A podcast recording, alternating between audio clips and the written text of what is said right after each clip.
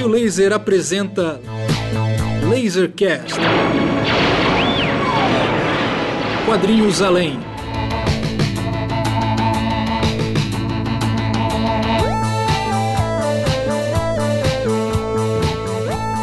Salve, salve ouvintes do Lasercast. Lasercast de número 8, começando agora com o tema rock e quadrinhos. Hoje em formatação Power Trio.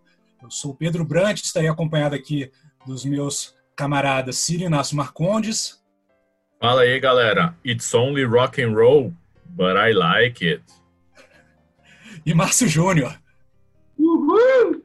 Uhul é demais, né? Uhul!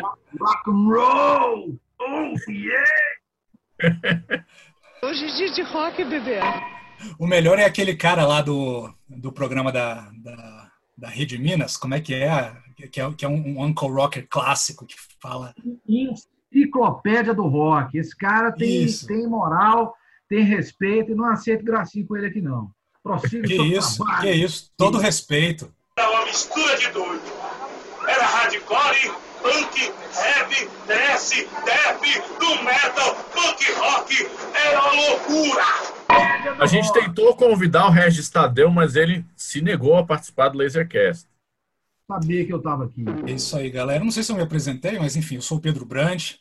Né? Hoje a gente vai falar de rock quadrinhos, que é um tema que a gente poderia fazer uma série sobre rock quadrinhos. Aliás, quando há anos atrás eu e o Ciro a gente imaginou de fazer um podcast, a ideia era fazer como um programa de rádio em que a gente falaria de quadrinhos e tocaria músicas, não, não apenas rock, mas especialmente rock, que dialogassem de alguma maneira com o universo dos quadrinhos. Né? E nisso a gente levantou uma longa lista de, de músicas que fazem referência, desde músicas que mencionam um personagem, músicas que são inspiradas numa leitura de quadrinho, ah, artistas que já tiveram bandas, trilhas sonoras de filmes, de desenhos animados, etc, etc. A gente tem esse material anotado, né? E aos pouquinhos a gente vai dando vazão é, nessa playlist, né? Inclusive, se você chegou até aqui é porque provavelmente você viu o nosso post especial, né? Lá na Raio Laser, todo ilustrado, com vários links, uma coisa bem bacana que a gente preparou. Ixi, agora vamos ter que fazer esse post. Fudeu. Exato, exato. A gente fala as coisas antes de fazer e se compromete, né? Mas é isso. Rock e quadrinhos é o tema do Lasercast de número 8. A gente vai fazer um, um breve panorama dessas relações do rock de rock e quadrinhos, é, falando de algumas coisas é, que são bastante conhecidas de todo mundo, né? Não, não é exatamente um assunto misterioso ou pouco conhecido, né? Mas a gente vai também investigar algumas coisas, algum, alguns quadrinhos, alguns autores algumas relações aí é, bem menos manjadas, né? Eu acho que uh, vale a pena também falar um pouquinho do, do, né, do, do, nosso perfil. Além de leitores de quadrinhos, somos também ouvintes alucinados de música e especialmente de rock, mas não apenas, mas especialmente de rock. E aproveito aqui para fazer um, uma, uma rasgação de seda para o nosso querido Márcio Júnior, que além de ser um rockstar, vocalista da banda goiana Mechanics, é uma figura importantíssima para a cultura no Centro-Oeste, especialmente para a capital do Goiás, Goiânia. Né? O cara está aí na fundação do, do Festival Goiânia Noise, do selo Monstro Discos, entre outras iniciativas aí de, de arte, entretenimento, cultura e lazer, como o Gibirama, como a Mostra Trash e uma série de outras coisas. Né? Trash. É Crash ou é Trash, Márcio? Era trash, virou crash. Ah, isso aí. Eu sou, eu sou jornalista e sou coautor da biografia do Júpiter Maçã, né? Essa, esse, esses personagens do rock me interessam de diversas maneiras, né? E, enfim, nós três estamos sempre aí batendo essa bola aí, não só com quadrinhos, mas também com música. E esse papo aqui hoje, se você gosta de quadrinhos e se você gosta de rock, vai ser muito legal, né? Então fique com a gente. Lasercast de número 8. Ciro está pedindo a palavra. O que, que foi, Ciro? Vale lembrar, Pedro, que nós começamos nessa longa trajetória aí de críticos, né? Com a crítica musical, né? No nosso fuleiríssimo site Alucináticos, Rock Sem Um Puto de Decência, lá pelos idos de 2003, 2004, né? O Pedro, a gente chegou, o Pedro também era do site Protons e tal, eu também cheguei a publicar. E a gente escrevia resenhas de rock antes de, de entrar nessa coisa de quadrinhos e tal. Então, rock está no DNA da galera aí. E é engraçado que a gente queria, na, lá no, nesse site o Alucináticos, a gente queria estrear uma sessão de quadrinhos, né?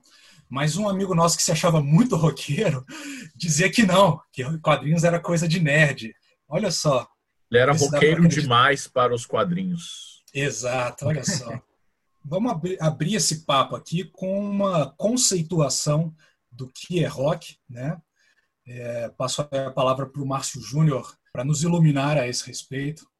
Na verdade, eu fiz um mestrado aí na UNB, é, sob a orientação da professora Selma é, Regina, e minha pesquisa era justamente essa, né? Rock e quadrinhos, né? Depois de, de um tempão, assim, longe dos estudos, eu resolvi voltar a estudar, né? Assim, pô, eu sou minha, minha, graduação é engenharia civil, né?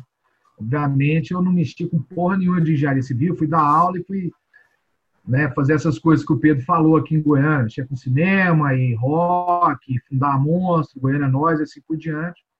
Das pontes depois... para as guitarras, né? Da construção de pontes e edifícios para as guitarras e a distorção e o metal. É isso. E aí, assim, essa era a minha pesquisa, né? Foi minha pesquisa, que inclusive resultou num livro, que é o Comics, né? Como uma, um efeito sonoro. E, e, bom, nesse papo da academia tem, tem essa, essa questão, assim, da gente trazer alguma conceituação que, a princípio, ela não é definitiva, mas é uma baliza a partir da qual né, a gente possa pensar os temas que a gente, né, e os objetos de estudo, né?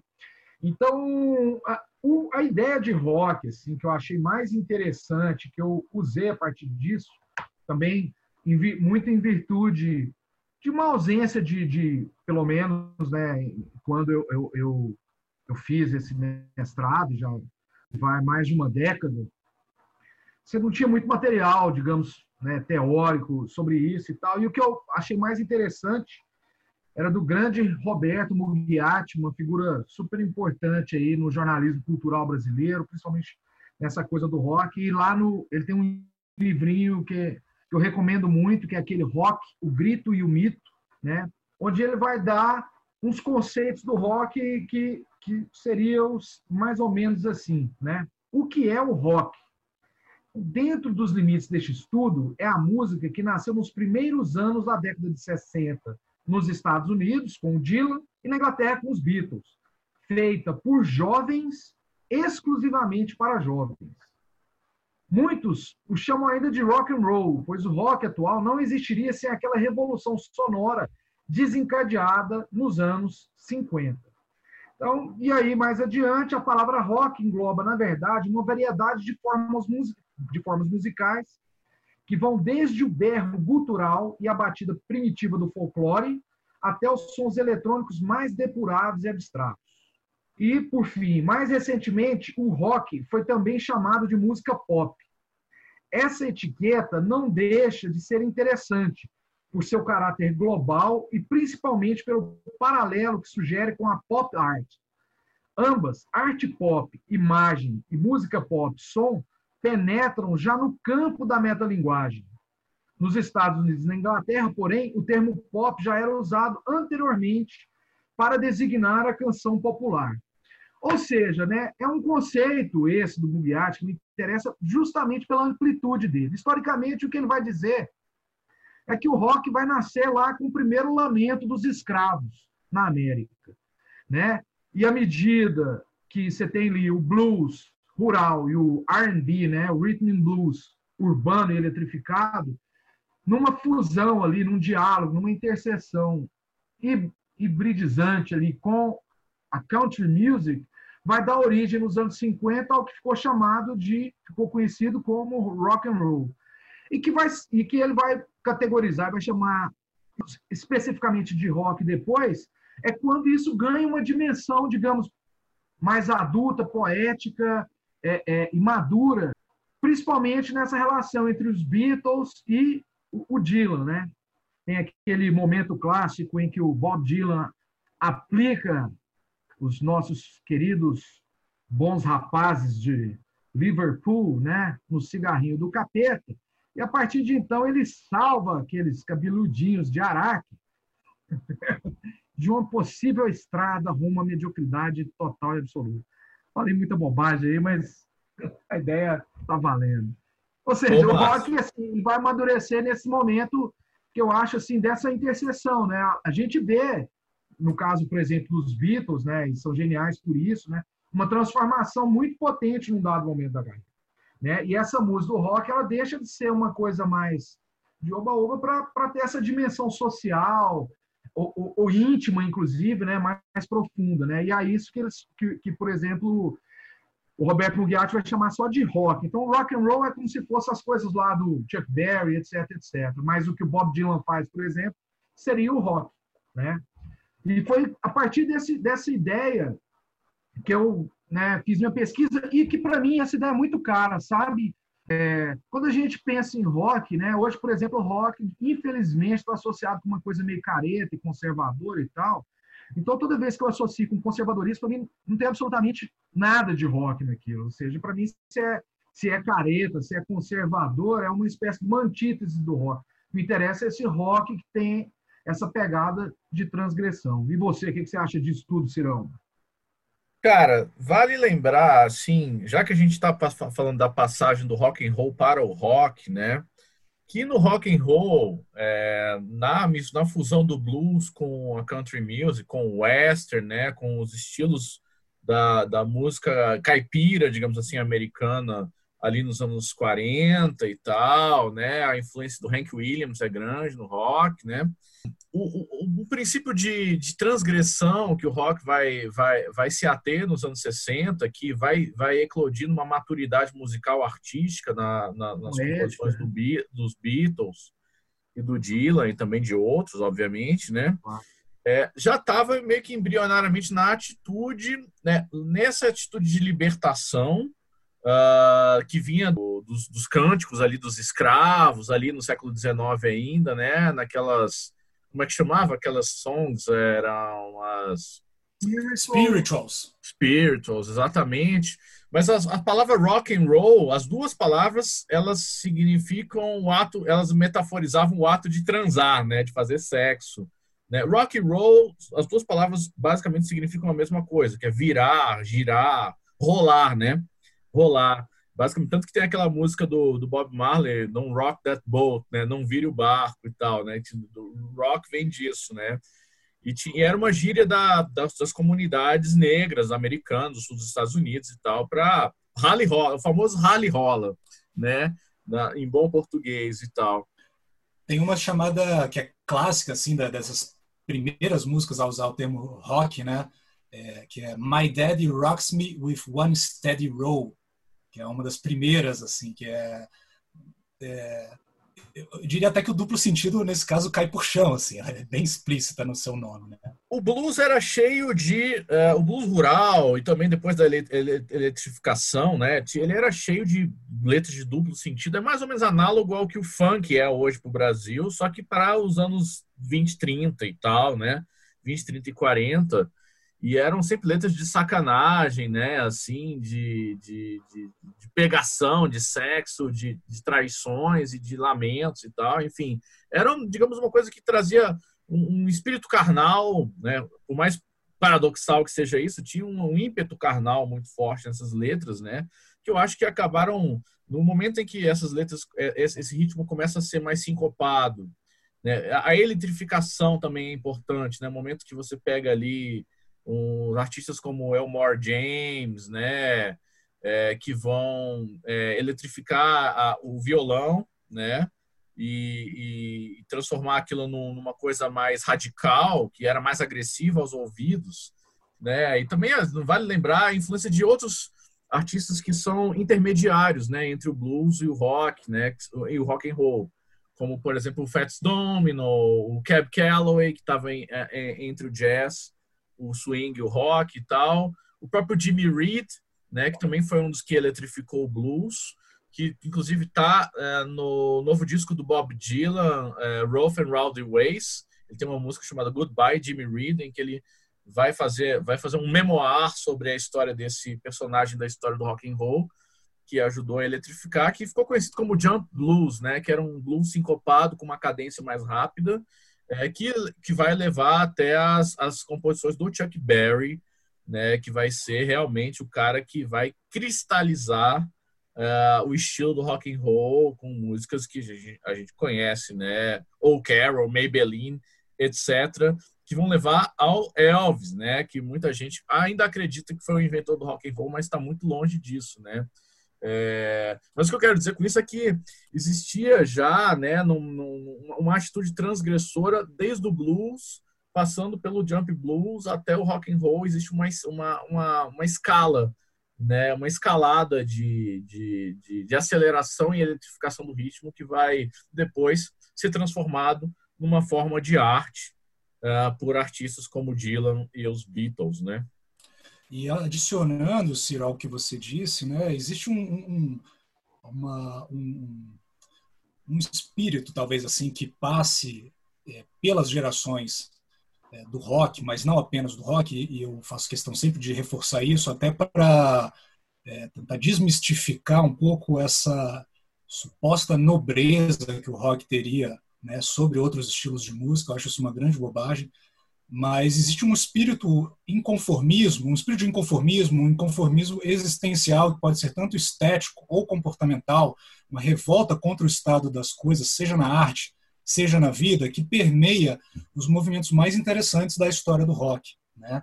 Então, quando se fala do que, que é o espírito do rock, eu vejo dessa forma. Né? Você vai ver isso no rock do final dos anos meados, meados a final dos anos é, 50, você vai ver isso né, no final dos anos 60 com a contracultura e a psicodelia, você vai ver isso com o punk rock, você vai ver isso com toda a cena alternativa e independente dos anos 80 e por aí vai, né? É, acho que existe um, um espírito que, que permeia aí a, a, as diversas manifestações e gerações do rock e que talvez seja mais ou menos por aí, um conformismo, não necessariamente um conformismo clichê, né, mas uma vontade de fazer as coisas à sua maneira ou a vontade de fazer as coisas de uma maneira diferente daquilo ali que todo mundo acha que deve ser ou que é a única ou melhor maneira de fazer alguma coisa, né? É, eu acho que vale ressaltar, Pedro, o aspecto lúbrico do rock, né? Que é assim, uma coisa sexual, da onde o sexo, o, o rock nasce do sexo.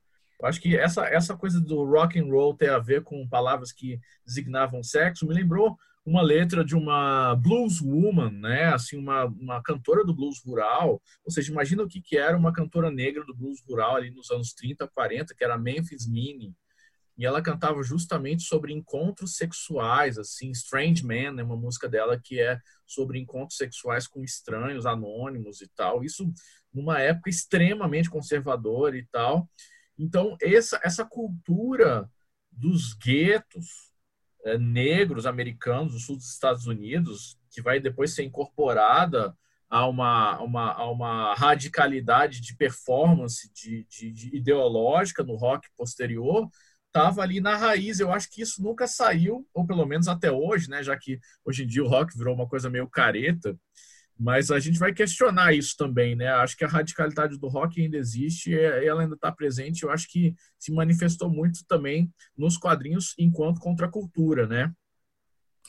E, e, eu acho importante dizer que o rock ele sobrevive uh, de uma maneira diferente das outras manifestações musicais por conta de uma cultura que foi sendo desenvolvida ao longo dos tempos e que permitiu essa sobrevivência de maneira que o rock ele vai sempre existir, ainda que de, uh, de maneira subterrânea. Né?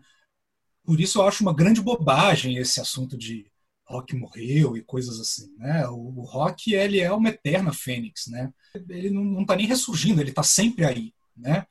E, e é só uma questão de você procurar. Né? Com certeza. E tem uma outra coisa assim da gente pensar sociologicamente também, que eu acho que é muito importante, que vale assinalar, é que, de certa forma, o, o rock meio que inventa a juventude. Né? Ele vai inventar essa coisa da adolescência. Né? Antigamente, meio que adolescente, criança, era quase que um adulto anão. Né? Era tudo. Né? Tipo assim, pô, você vai ver foto de velha, assim, é aquela coisa, né? Tem uma, o pai lá, sei lá, e o, e o filho, criança, adolescente, uma cópia, um xerox, mesmo corte de cabelo, a mesma roupa, mesmo tudo, né? Então, assim, o rock tem muito essa coisa, essa ligação do rock com a juventude, que é algo que em um determinado momento precisa ser repensado também, até porque o rock, assim, o período histórico ele correu, né? Assim, né? Eu comecei a escutar rock, sei lá, no começo dos anos 80. Aquela altura o rock tinha 30 anos de idade. Né? Hoje já se passou um tanto de tempo, né? Aquele papo, ah, eu quero morrer jovem dos Stones, não confio em ninguém com mais de 30, porque a própria expressão não tinha percorrido esse, esse tempo cronológico, né? Mas o fato é que dentro dessas coisas eu acho que o rock e os quadrinhos, né, são duas coisas definidoras do século XX. Assim, é qualquer pessoa que for tratar do século XX e não falar de rock, de história em quadrinhos, já já está errada. Já já está vacilando. É errado. Coisas... É errado, cara. É, é definidor do século Canalha. XX. Canalha. Ou perigoso. Não é? Então, eu acho que essas coisas assim levam a gente a pensar. É... E a minha pesquisa tinha a ver com isso, assim, de tentar encontrar conexões, né, entre essas duas coisas que são absolutamente diferentes. Rock é música, né? E, e, e, os, e as histórias em quadrinhos são narrativas gráficas, estáticas, presas, né, de modo geral, numa folha de papel, né? Ela só consegue apelar à sua visão. O resto tudo é sugestão, né? Ali não existe movimento, não existe cheiro, não existe é, som, né? Então, é, um, é, um, é, uma expressão que tem essa característica, enquanto o rock é a música, essa coisa da, da onda sonora se propagando de forma muito efêmera no ar. Né? E porque duas linguagens que já, assim, é, na sua materialidade, são tão distintas, né? por que, que elas buscam o tempo todo o diálogo? Né? E, e é isso que hoje a Raio Laser está tá, tá tentando estabelecer essas ligações aí, né, do rock com os quadrinhos. É, Márcio, é interessante você mencionar essa, essa característica, digamos, de formação narrativa da música e dos quadrinhos, porque se a gente for olhar, digamos, nas bases de composição narrativa dos quadrinhos, eles são essencialmente espaciais, né? O quadrinho não tem tempo dado. É, o quadrinho ele, ele cria uma abstração de tempo que a gente preenche com a nossa percepção uh, que é cerebral, que é uma percepção de, que vem de dentro para a interpretação dos dados que o quadrinho nos fornece. Né? Então, ela é basicamente espacial. O espaço determina o tempo no quadrinho, né? porque ela é espacial. É diferente de um filme. Né? Um filme ele dá uma temporalidade, ele tem uma temporalidade dada, porque ele tem uma duração. Cada filme dura, cada cena dura um minuto, dois minutos, o filme dura uma hora, uma hora e meia e tal. O quadrinho não, ele é, um, ele é basicamente uma, uma espaçotopia, né? Assim, ele é uma, uma construção espacial. E a música, por outro lado, ela é tempo puro, ela é pura temporalidade, né? Você tem, ela, ela é uma, ela é uma efemeridade que se constrói na, na, na, na passagem do tempo. Então, de certa forma, é, aonde, aonde nasce a narrativa? Né? É no tempo ou é no espaço? Essa é uma questão que, que, que, que, que, me, que me angustia bastante quando eu penso sobre formas narrativas e tal. E eu cheguei a, num artigo recente que ainda não, não foi publicado e tal, eu, eu, eu comparo a temporalidade da música com a temporalidade dos quadrinhos, né? Tentando pensar se na temporalidade pura também haveria uma narrativa, né? E se tudo, todas as, as, constituições humanas, assim, de percepção humana, da, da, apreensão da realidade, também não seria narrativa, porque nós construímos histórias com todas as informações que nos são fornecidas e tal. Né? Isso a neurociência está descobrindo recentemente, né? Que a, a nossa o funcionamento cerebral é basicamente narrativo. Nós inventamos histórias para basear qualquer explicação de qualquer coisa para o mundo. Então, essa comparação do, do, do, da música com os quadrinhos, ela, ela, em princípio, pode ser paradoxal, porque um é do espaço e outro é do tempo, mas no final eu acho que, que mesmo a abstração tem narrativa, mesmo a musicalidade tem narrativa, mesmo a música instrumental teria narrativa, né? de uma nota para outra existiria um, um, uma mudança de, de, de ação, ação musical e tal. Eu acho que no final das contas dá, é, é comparável, sim. Eu acho que existem é, permutas que são alojáveis entre o, a, a, linguagem dos quadrinhos e a linguagem da música e especificamente a linguagem do rock, né? Bom, dito isso, acho que a gente pode fazer a nossa primeira parada aqui, né? Finalzinho ali dos anos 60, meados para final dos anos 60, a gente começa a ter uma, uma relação muito mais próxima entre artistas de quadrinhos e artistas de rock, mas estamos falando de, uma, de um contexto bastante específico, né? Que é o contexto da contracultura, né? Uh, principalmente na Califórnia, né? no qual a gente tinha uma série de bandas ali é, ganhando cada vez mais sucesso e notoriedade, né, que são as bandas da, da psicodelia americana da época, né, como Grateful Dead, Jefferson Airplane, né, e a própria Janis Joplin, à sua maneira também. E esses artistas estavam em diálogo com artistas gráficos e artistas de rock, que é a geração ali do, do comics underground, comics com X no final, né? Comics underground, pessoal ali como Crumb e toda aquela turma, né? Para quem, quem conhece essas bandas sabe que esse diálogo foi, foi muito próximo, né? Capas de LPs, de é, pôster de shows, pôster de festivais, etc, etc, né? E, e, muitos desses artistas, além dessa, desse material promocional, de divulgação, por assim dizer, traziam também para suas histórias elementos do rock, né, elementos da contracultura, elementos da licergia, né. Então vamos fazer um pit stop aqui e falar dessa, dessa galera, né, Zap Comics, Robert Crumb, etc, etc. Tem uma, tem uma coisa, é, Pedro, que eu acho muito interessante, né, é assim, nós temos essas duas manifestações que dizem muito ali sobre o século XX, etc. É, eu não sou daqueles que acham que, por exemplo, as histórias em quadrinhos sejam, digamos, uma manifestação cultural eminentemente americana, sabe? Né? Mas os americanos vivem afirmando isso. Para eles, né, rock e quadrinhos são eles que inventaram, tal, né? Bom, mesmo não concordando com essa questão dos quadrinhos, é o fato é que os Estados Unidos sempre foram uma potência nesse aspecto, né? E o que é interessante é que esse diálogo dos anos 60 vai se dar dentro desse ambiente contracultural, né? Quer dizer, dentro desse ambiente contracultural. Esses caras dos, dos, dos underground comics, eles faziam quadrinhos com uma atitude que era eminentemente rock, né? É, como eu tinham... falei mais cedo, né? Eles tinham ali na, nas veias o inconformismo, né? É, o rock Exato. naquele momento, é, desculpa, os quadrinhos naquele momento eram quadrinhos, especialmente os, os dos Estados Unidos, feitos para criança, né? Sob o Comics Code que é, cerceava a liberdade de criação dos autores, né? É, e esses autores começam a fazer quadrinhos é, sem, sem, sem, nenhum tipo de preocupação com isso, né? Liberdade total, né? Não deviam nada a ninguém, né? Nesse sentido. Não, assim, eles estavam inseridos nesse movimento contracultural, entendeu? Eles não estavam, assim... Isso, isso para mim é, é, é, que é o grande lance. Assim. Primeiro que a coisa vai acontecer na Califórnia, lá em São Francisco, por razões muito específicas, né? Cidade portuária, tinham a presença grande dos, dos sindicatos, etc., uma cultura mais liberal. Então, Muitas universidades.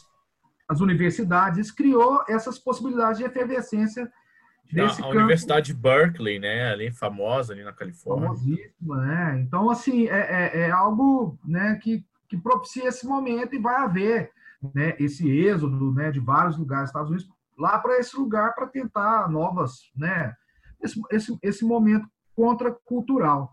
E, né, uma curiosidade assim, que o primeiro festival, show psicodélico, né, que se tem notícia, que se tem registro, ele era chamado é, a, a, um tributo ao Doutor Estranho da Marvel.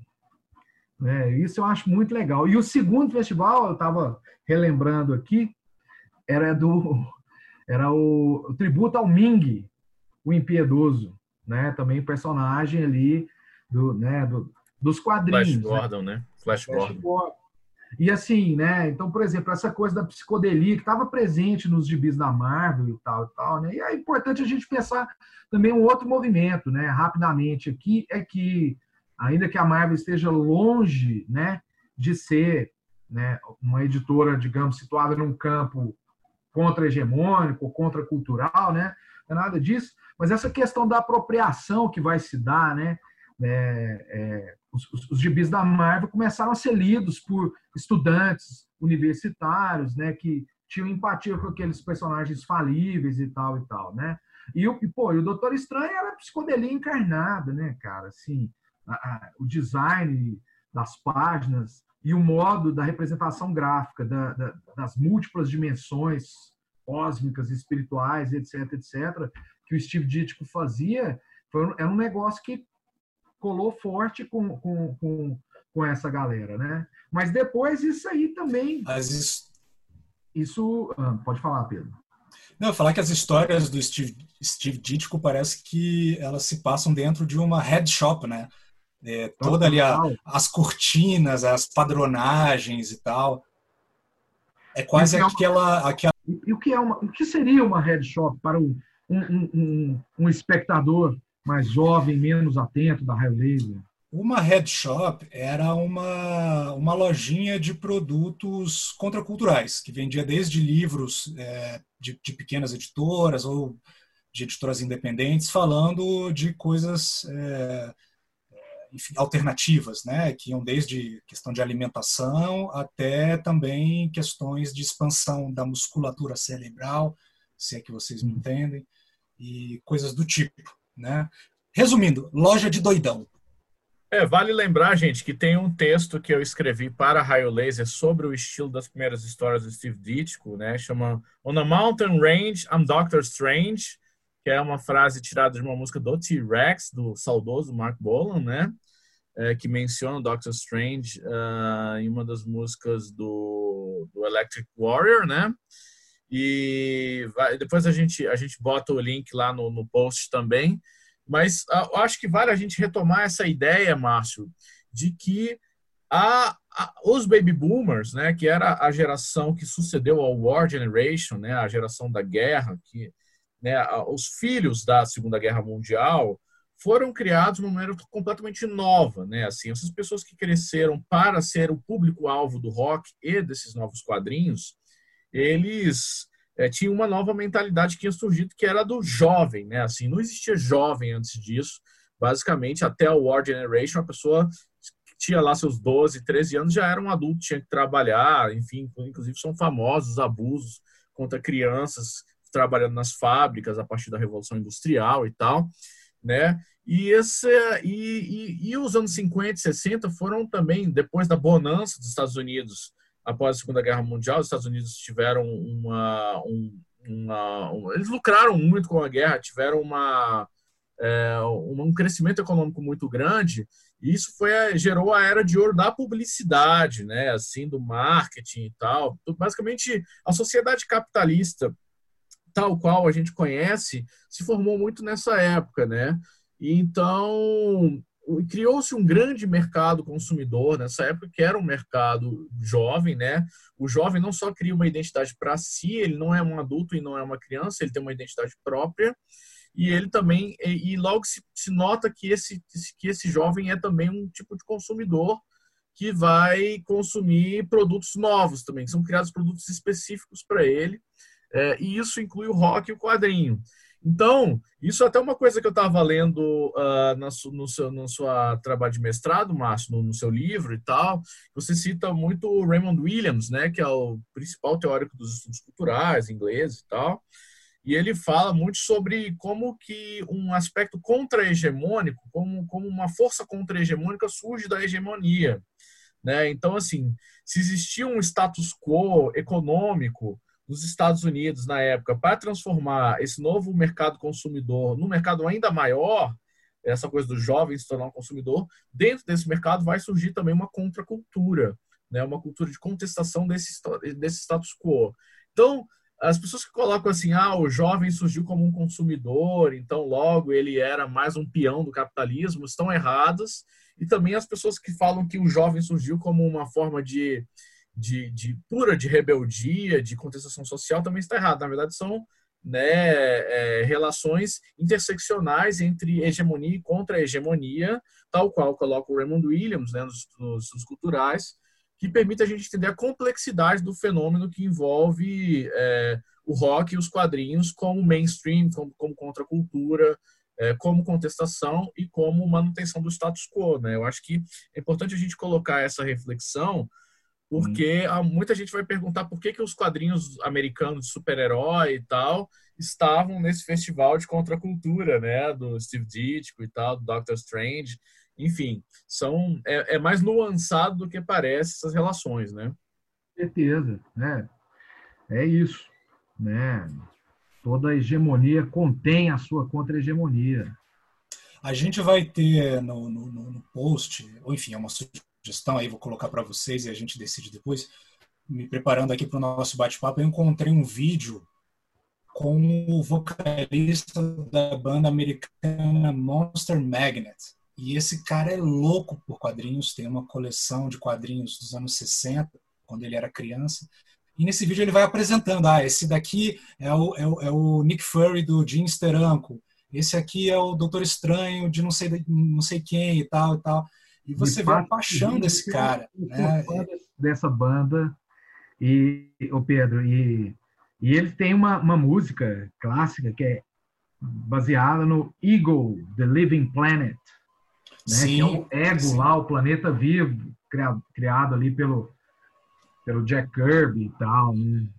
E, e, é muito legal ver esse, assistir esse vídeo, porque você vê a paixão do cara para aquilo ali. Em determinado momento, até, ele até comenta: ele, ah, eu era criança recebendo todo esse conteúdo. Não tinha como isso não, não mexer com a minha cabeça. Né? É um vídeo muito apaixonado. Acho que vocês vão gostar. Não, pô, Monster Magnus é o, é o bicho. Né? E, mas assim, a gente ainda está dando esse, esse toque aí dos dos anos 60, dos anos 70. É... E tem umas coisas assim, por exemplo, esse, esse fluxo era muito presente, né? Então a gente pode começar aí a pensar em vários exemplos clássicos, né? Talvez o mais antológico deles seja a capa que o Crumb fez com a banda lá da James Joplin, né? o Big Brother and the Holding Company, né? Que é não só uma ilustração dele, mas uma história em quadrinho, né? na capa do disco, assim, e essa proximidade, né, de, com, com essas coisas. Né? Esse, esse pessoal da Zap Comics estava completamente inserido dentro daquela cena, né? É, tanto que você vai ver, por exemplo, a gente estava falando isso dos, por exemplo, duas figuras que são fundamentais para essa questão dos quadrinhos dos underground comics e dos, dos é, é, é, e do rock que estava sendo produzido ali naquele momento são o Victor Moscoso e o, e o Rick Griffin, né? São dois caras que produziam quadrinhos, mas que produziam também todas essas, essas coisas dos cartazes e tal, né? Assim, a identidade visual do que que é, por exemplo, quando a gente fala em psicodelia, né? Mesmo que o nosso espectador que não esteja ligado, vai aparecer uma imagem na cabeça dele, com determinadas formas e cores. Você pode ter certeza que existe uma boa chance dessas formas e cores serem derivadas do trabalho desses dois caras que eu estou falando aí, que é o Victor Moscoso mesmo, e o Rick Griffin. Mesmo que o nosso, o nosso ouvinte não seja, digamos, experienced, né? É aquela coisa, né? Sabe quando tem um filme, quando um cara acidentalmente consome algo é, batizado, vamos dizer assim, e aí o cara começa a delirar e tem aquela cena, começa a ficar enevoado e tremida e tal. Tá lá, é aquilo, os caras faziam isso. Né? Existia essa ideia, por exemplo, o Victor Moscoso ele falava assim, a jogada dele, em particular, ele chegou para lá na, na região, sei lá, São Francisco ali, tinha lá os lugares onde rolavam os shows, e os shows tinham frequência semanal, etc, etc. Ele fez uma proposta para os caras. Ele falou assim: olha, é o seguinte, eu vou, vou bolar todos os cartazes e eu te dou uma parte desses cartazes aí para você divulgar o show, mas outra parte eu vou assinar e tal, eu vou vender nas lojas de posto. essa foi a jogada, entendeu? Ele chegou para os caras e falou assim: eu vou fazer os cartazes dessa cena, né? Isso o Victor Moscoso. Vou fazer os cartazes dessa cena aqui, dos shows que você vai fazer aqui nessa casa noturna e tal, tal. Te dou aí um, um tanto, uma porcentagem dos cartazes que eu vou rodar lá, serigrafia, etc, etc e tal. E a preocupação dos caras, velho, era que os cartazes fossem, sei lá, em determinados momentos ilegíveis, cara. Uma coisa inacreditável. Assim. É maravilhoso, assim. Então, recomendo muito, assim, é, esse aspecto, né? De, de, é como de eram os quadrinhos do Moscoso, né? Que ele fazia quadrinhos quase abstratos, de psicodelia delirante, agressiva e mais radical do que qualquer coisa que é feita hoje em dia, eu diria, né? infinitamente, cara. Essa, né, todo quadrinho doidão, de certa forma, tem sua raiz nesse período, né? E que eu acho que vale muito a pena a gente conhecer. A Conrad chegou a publicar, né, vários tem, né? A Conrad publicou uma edição da Zap Comics aí, que é uma bela edição, é, que eu acho importante aí a galera ir atrás, porque vale muito a pena, né? Vale muito a pena. E eu queria sugerir. Opa. Diga aí, Ciro, eu completo depois. Não, só para lembrar que o Rick Griffin, inclusive, criou a logo da revista Rolling Stone, né? Ilustrou capas da Rolling Stone é, e fazia também quadrinhos bastante radicais, né? Do ponto de vista estético. Esses caras, eles eles, consegui, eles começaram com essa cultura de cartazes, ilustrando os shows uh, em São Francisco, é, que eram nos galpões lá, né? Tinha muito galpão que era de galpão de jazz de salões, né? E tal, que foram sendo é, desocupados ali nos anos 60 e, e começaram a ser ocupados por shows de rock, né? E, e aí esses caras começaram a fazer cartazes para isso, e depois é que eles foram meio que abduzidos para o mundo do quadrinho, né? Então tem uma íntima relação da cultura do rock com a cultura dos cartazes, com também dos hot rods, né? Que era aquela dos carros é, tunados lá e tal, customizados. Cultura de, de, doidão dos anos 60 ali do, do de São Francisco, né? Rat Fink. Rat Fink. Do Ed Big Daddy Rock. Vocês sabiam que a coisa de uns, sei lá, talvez uns 10 anos atrás rolou um álbum de figurinhas do Rat Fink aqui no Brasil? Eu sabia. Eu tenho esse álbum. Eu tenho também. Mas você completou? Não completei. E eu, cara, agora eu quero fazer aqui, deixar a, a minha, a Raiolesa que me mostrou de desagravo. Na época era Conrad, né? Uma ideia brilhante esse álbum. Era, era o Rogério de Campos, né? Eu gastei uma fortuna tentando completar o álbum, obviamente não consegui, mas mandei uma grana para a editora para comprar os cromos né, que, que restavam para eu completar o álbum Estou até hoje a ver navios. Então fique registrado essa do consumidor aqui ao senhor Rogério de Campos, caso ele venha. Lem lembrando que Red está incompleto.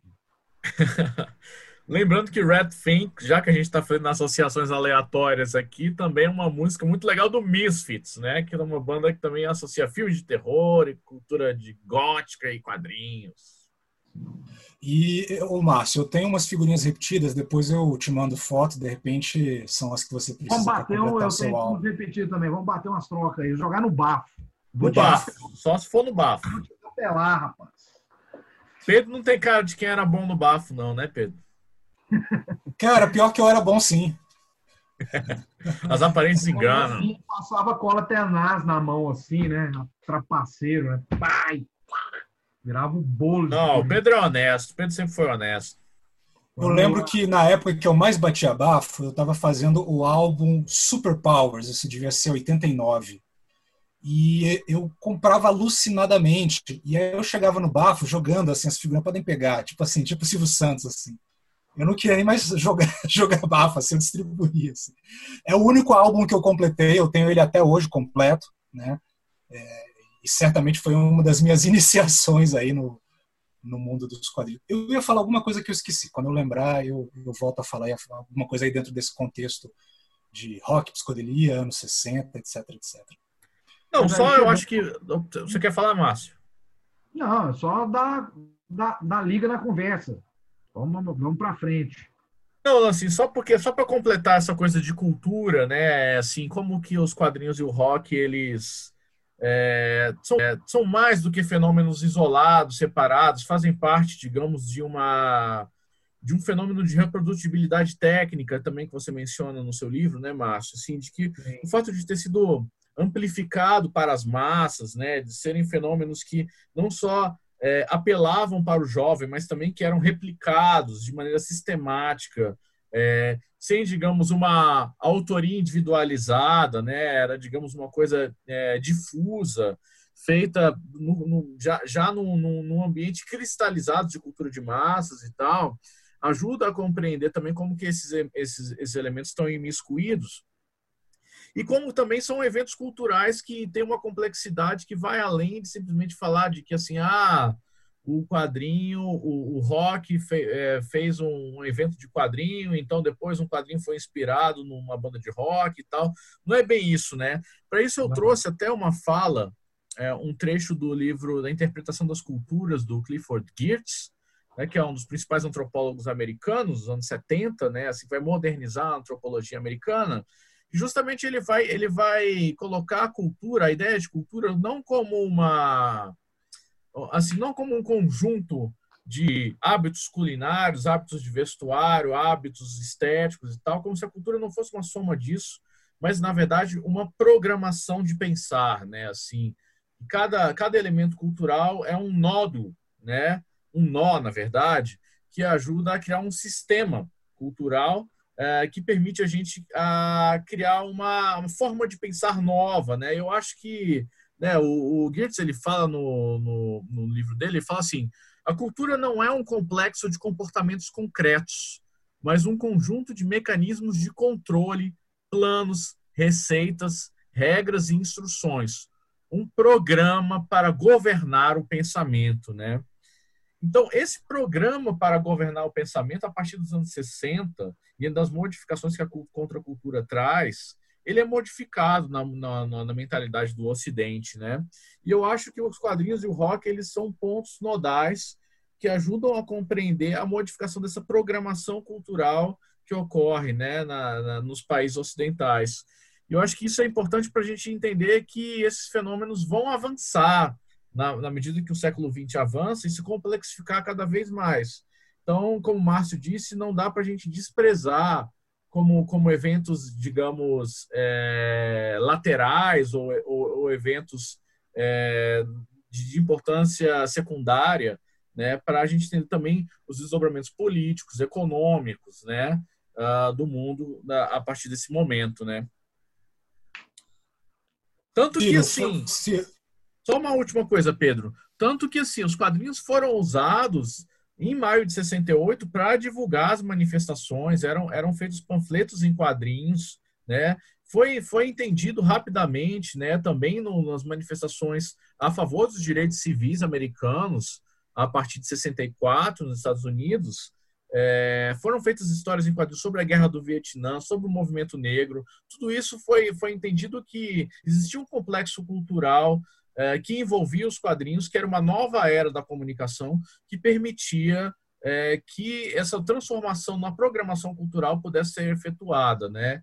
Então os quadrinhos eles estão estão muito próximos do, do, do, do porque geralmente o rock é mais é, ele é mais elucidado, né? Como como um ponto nodal na transformação cultural, mas os quadrinhos estavam lá também e, e foram muito muito presentes. A linguagem dos quadrinhos foi muito utilizada nesse, nesses movimentos contraculturais dos anos 60.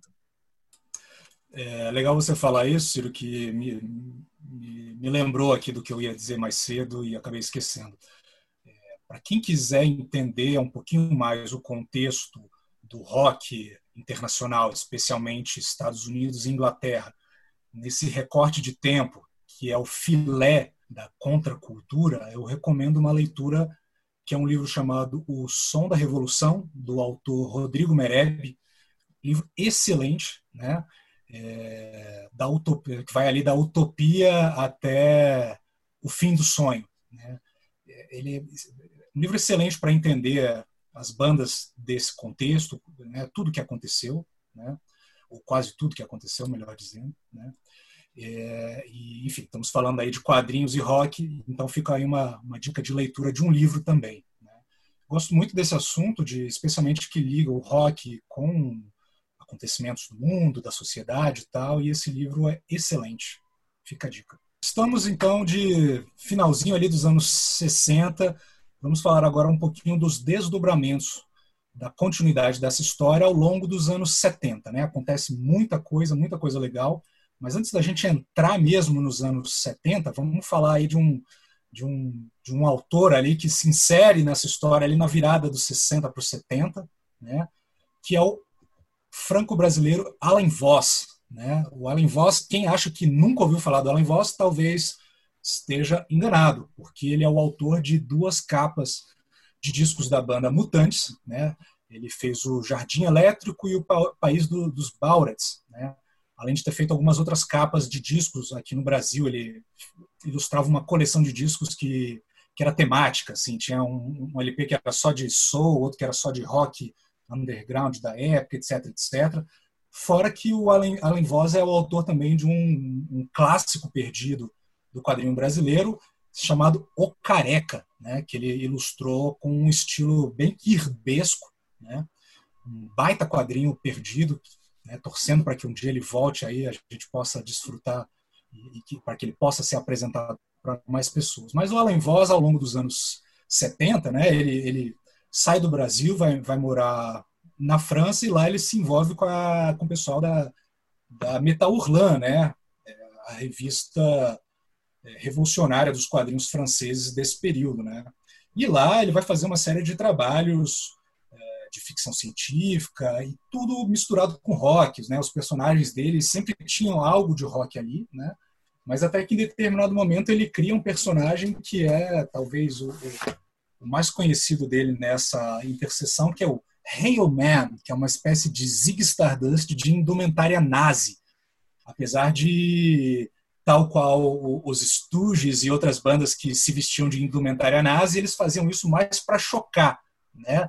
Eles não tinham nada de, de, de, de nazista, por assim dizer, né?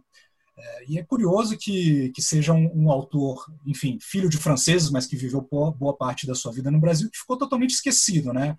Realmente saiu em outros idiomas, mas permanece inédito aqui como praticamente toda a produção do Alan Voss, né, Márcio? É, na verdade, assim, é, o que é inédito dele para a gente, em grande monta, é a produção dele, essa produção clássica de quadrinhos, principalmente dos anos 70. A Amvoz, ele foi um cara que chegou ali naquele começo do Metal Hurlan, sabe? É, ele estava lá, ele fez parte daquele corpo formador ali, do, do, do, que, do que se converteu né, na Metal Hurlan, que depois vai ter sua edição nos Estados Unidos, que é a Heavy Metal, né? Então ele estava lá, junto com o Druye, com o Moebius, com esses caras todos.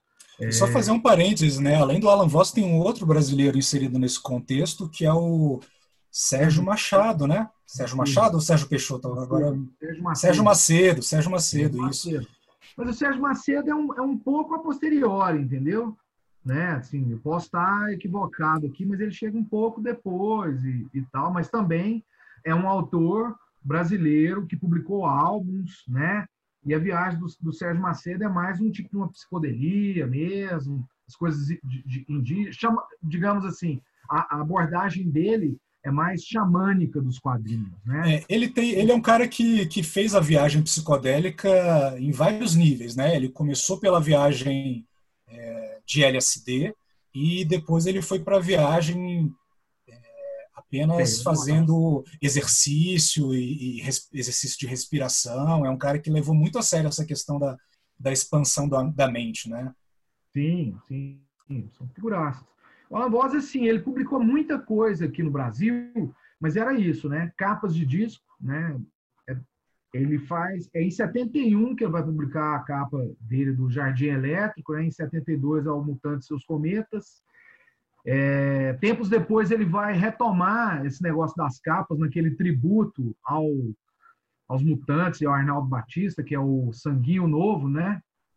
Sanguinho Novo. Sim. E ele vai fazer. Uma capa feia essa... pra caralho. Não é Ele, nada, se, se eu não me engano, ele faz também aquele. Ele que fez o Triângulo da- das, das Bermudas, que é um outro tributo aos mutantes. Ele é o autor das duas capas, ou eu Não, estou enganado? aquele, aquele é um outro quadrinista brasileiro, carioca, César Lobo. Ah, grande César Lobo. César Lobo. É, ou seja, mas o Alan Voss ele é uma figura, assim, ele tem uma série de álbuns publicados na Europa, né, por, em vários países.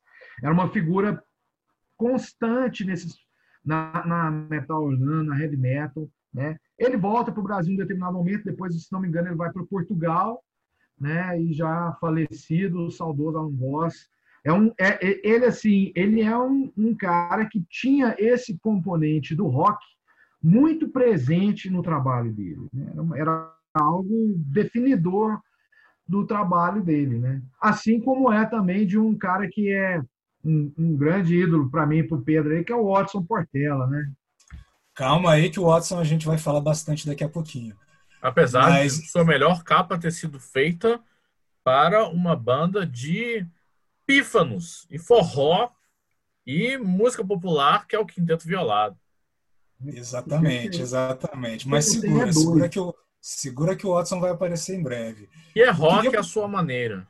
Eu queria, na verdade, agora fazer um- uma fazer a curva aqui é, e para um outro canto, que é o seguinte: se, não, se, a- se a gente tem ali na virada dos anos 60 para os 70 essa ligação do rock com os quadrinhos mais para o caminho do rock alternativo e tal, a gente começa a ter também um caminho inverso, né?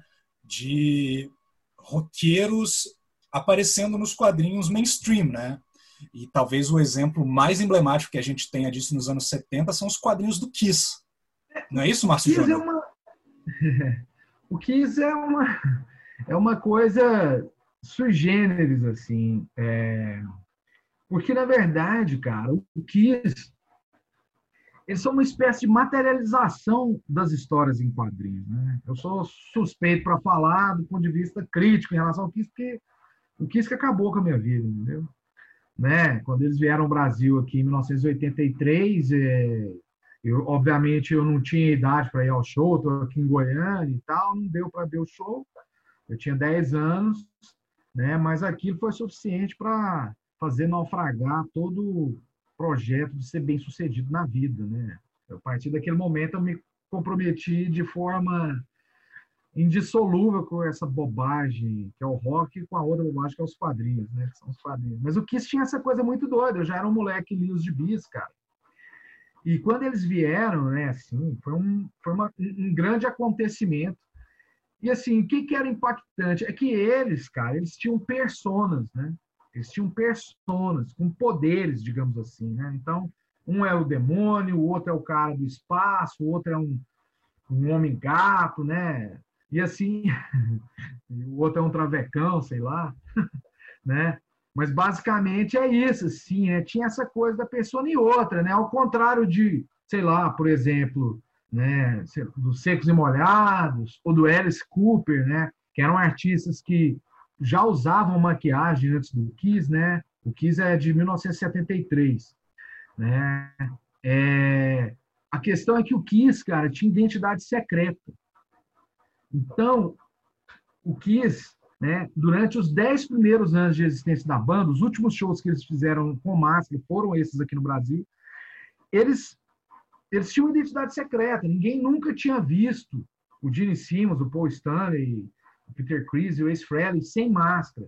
E, e isso era uma loucura, né? Você imaginar, se você, pô, eu, né, eu era um moleque que estava ali lendo os gibi do Homem-Aranha, do Hulk, o Cap- e de repente chega uma banda que faz um som que é absolutamente apelativo do ponto de vista do rock, assim, né? Refrão marcado, né? Algo bem primário do ponto de vista de rock.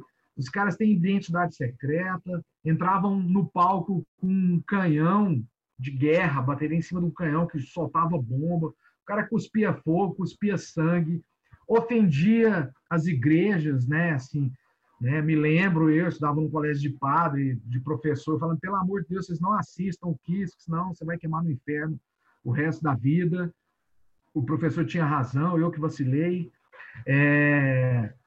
Enfim, tinha essa, essa coisa do Kiss, cara, que era muito, que era muito impressionante, assim, né? Por exemplo, existem duas coisas. O, o, você estava falando há pouco agora do, do, do, Monster Magnet, né? Assim, mas o Gene Simmons, o Gene Simmons, ele é filho de uma... A mãe dele, até onde eu me recordo, se posso estar enganado, mas acho que não, assim, sabe? Assim, fugiu de campo de concentração, alguma coisa assim. Teve que sa sair da Alemanha e tal né, assim, com medo da Segunda Guerra lá. Ele é, desculpe, é, ele é judeu de Israel. É, e, cara, ele fala assim, ó, ele chegou, ele não sabia, ele foi alfabetizado lendo quadrinhos. O, o Gene Simmons é aquele cara que vai falar, por exemplo, né? Não, esse aqui é o Jack Kirby, mas com arte final do Dick Ayers. Aqui não é o Joe Sinnott, né? Ele é, é um cara que, que lida com quadrinho nesse nível. Então, por exemplo, ele vai... Hã? Ele é um connoisseur. É, um por exemplo, é total. Assim, vamos supor, aquele lance da asa de morcego dele, né? A parada lá, daquelas asas, ele falou assim: não, isso aí é, é, é o raio negro. É o raio negro, né? Da, da Marvel, que tinha aquela capa. Minha viagem foi aquela ali. Outra clássica dele. De Simmons né, como é, um picareta de marca maior, né, ele, ele é o cara que inventou tudo, né? Então, naquela velha discussão, quem inventou o chifrinho do metal, da mão de chifre, sim, ele fala que foi ele que inventou, né?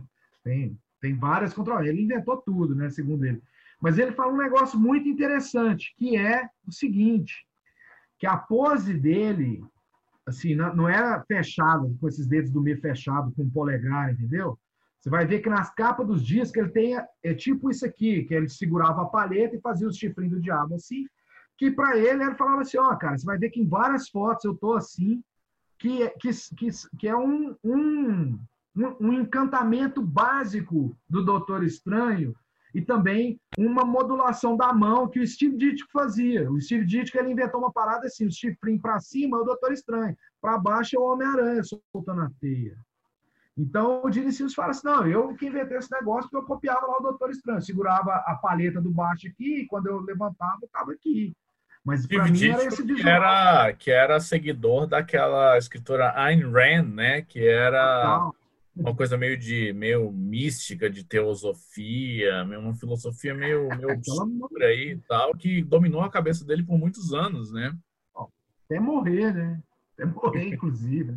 Então, o Kiss tem essas coisas todas, né, cara? Eles mesmos se colocam disso, os caras têm poder, identidade secreta. E a Marvel, né, obviamente, aproveitando o gancho, né, aí você junta, por exemplo, um cara igual o Stan Lee, um cara igual o Gene Simmons, né? Só, como que a gente vai ganhar dinheiro com isso? E tinha uma revista que chamava... É, era uma, era uma revista especial, ela tinha o dobro de páginas, tinha um acabamento melhor e tal, que era era a Marvel Comics Super Special, e que eles vão fazer o gibi do Kiss. O roteiro é do Steve Gerber, né, o mesmo do Howard the Duck, tudo. É, com arte, quem desenhou essas histórias do Kiss foi o John Buscema, é, figurões, o John Romita Jr., esses caras, eles trabalharam nessas histórias, e esse gibi do Kiss tem uma história que é muito engraçada, que foi assim, a, a campanha publicitária era o gibi foi impresso com, a, com o sangue do Kiss, né? Então teve uma jogada de marketing assim deles indo lá na gráfica, né, com as ampolas de sangue e jogando sangue dentro da tinta vermelha para imprimir o gibi. É, e isso é um clássico e esse e esse e essa primeira edição, esse Kiss, esse gibi da Marvel do Kiss foi um dos mais, digamos, até onde eu me lembro, foi o gibi mais vendido da Marvel até ali nos anos 80, quando vai aparecer a pré-image ali, o Todd McFarlane, essas coisas. Era o gibi que, que teve mais sucesso de venda, assim, da Marvel, né? Então, o Kiss tem essa relação muito próxima. E depois, infinitas outras séries de quadrinhos, infinitas revistas, tem até hoje é publicado gibi do Kiss, ou seja, né, essa, essa tempos, relação deles com em tempos de Slipknot, ninguém se lembra mais da grandeza do Kiss, né, Márcio? Não, todo mundo lembra do Kiss, vai lembrar de Slipknot, rapaz, tá louco? Quem lembra? O duro, o duro é, me surpreende você saber que existe uma banda chamada Slipknot. Eles usam umas máscaras e umas identidades lá, tal qual o Kiss. É, mas o Kiss é o Kiss, né? É Bom, isso, quando a gente chega na, ali na meados dos meados para o final dos anos 70, a gente tem mais um movimento ali no rock que se torna extremamente importante para o que viria logo depois, que é o punk rock, né? Tendo ali seus polos entre Londres e, e Nova York, né?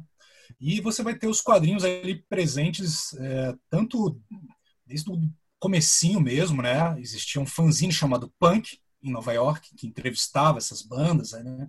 as, as, as, primeiras bandas ali que se apresentavam no CBGBs, que foi uma casa super importante para o punk em Nova York. Né?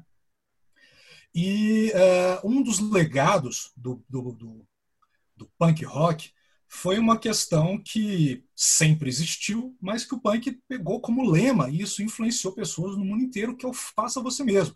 Ou seja, você quer fazer uma revista de música para entrevistar as bandas que você gosta ali da cena local e que não são entrevistadas pelas revistas grandes e mainstream, então faça o seu fanzine, vai lá na passagem de som, entrevista os caras, transcreve ali, bota fotinho e tal, não sei o que, não sei o que, faz o seu fanzine, né? Você quer ter uma banda de rock, quer, quer tocar e, enfim, não sabe como fazer, então organiza o seu próprio show, etc, etc, né?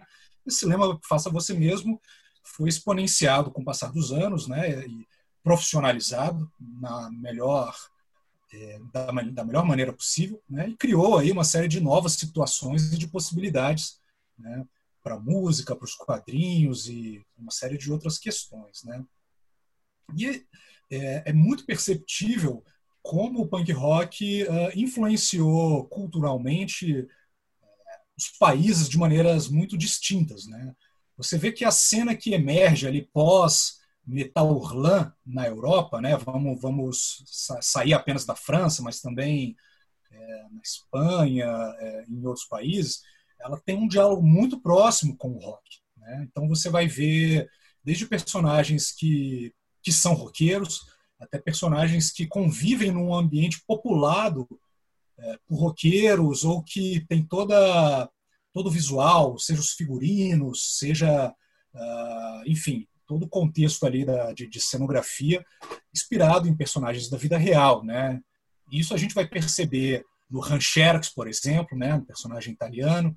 A gente vai perceber, estou falando aí de final de final de anos 70, começo de anos 80, né? A gente vai ter no, no Frank Margerin na França, a gente vai ter no Peter Punk, né, do, do Max na Espanha, né? A gente vai ter isso no, nas criações do, dos irmãos Hernandes nos Estados Unidos, com Love and Rockets, né? e a gente vai ter isso também no Brasil com vários autores, como Angeli, Watson Portela, né? e tantos outros. Né? Então vamos, vamos se debruçar um pouquinho sobre, sobre, sobre essas criações e falar um pouquinho mais, mais é, com, com mais atenção sobre elas. Né? Quem quer começar aí, a, quem quer pegar a bola? Vai lá, Ciro. É, o punk, né, Pedro, ele, de certa forma, aquela rebeldia, aquela radicalidade que já estava na Memphis Mini, que eu mencionei, de sair com o Strange Man anônimo nos anos 30. No inconformismo existencial e estético que eu comentei. Exatamente. Essa, essa, essa matriz foi recuperada pelo punk no final dos anos 70, né? Porque o rock ele tinha se tornado uma música de arena, um tanto quanto cafona, né? Você pensa no rock progressivo, no Rick Wakeman, né, que é sempre citado como um exemplo de, do, do, do, extremo mais, mais, mais abjeto que o rock chegou nos anos 70 e tal, por mais que tenha seus fãs, nada contra, né?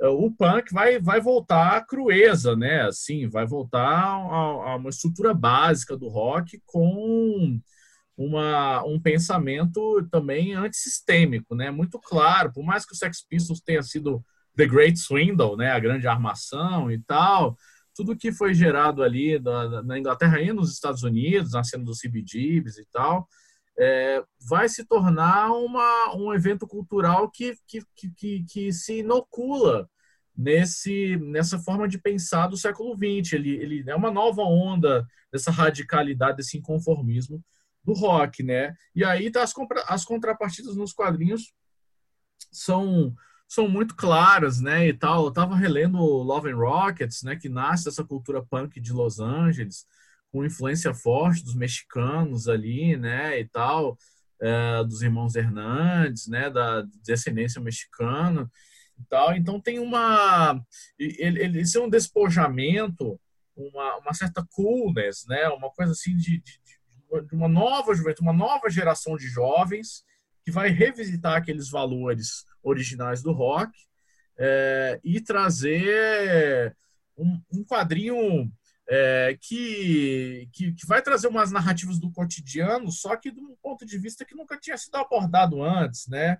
O Love and Rockets é, é um quadrinho que até hoje ele tem uma ele, ele traz uma impressão de realidade, de uma, uma materialização da vida cotidiana daquelas pessoas, é, que, é, que é de uma simplicidade ao mesmo tempo que tem tem um drama, né? Misturado com uma coisa de novela mexicana, com, com punk rock, com bandas, né? Que, que, que é encantador até hoje, né? Eu estava dando uma revisitada nesses quadrinhos, especialmente do Jaime Hernandes, né?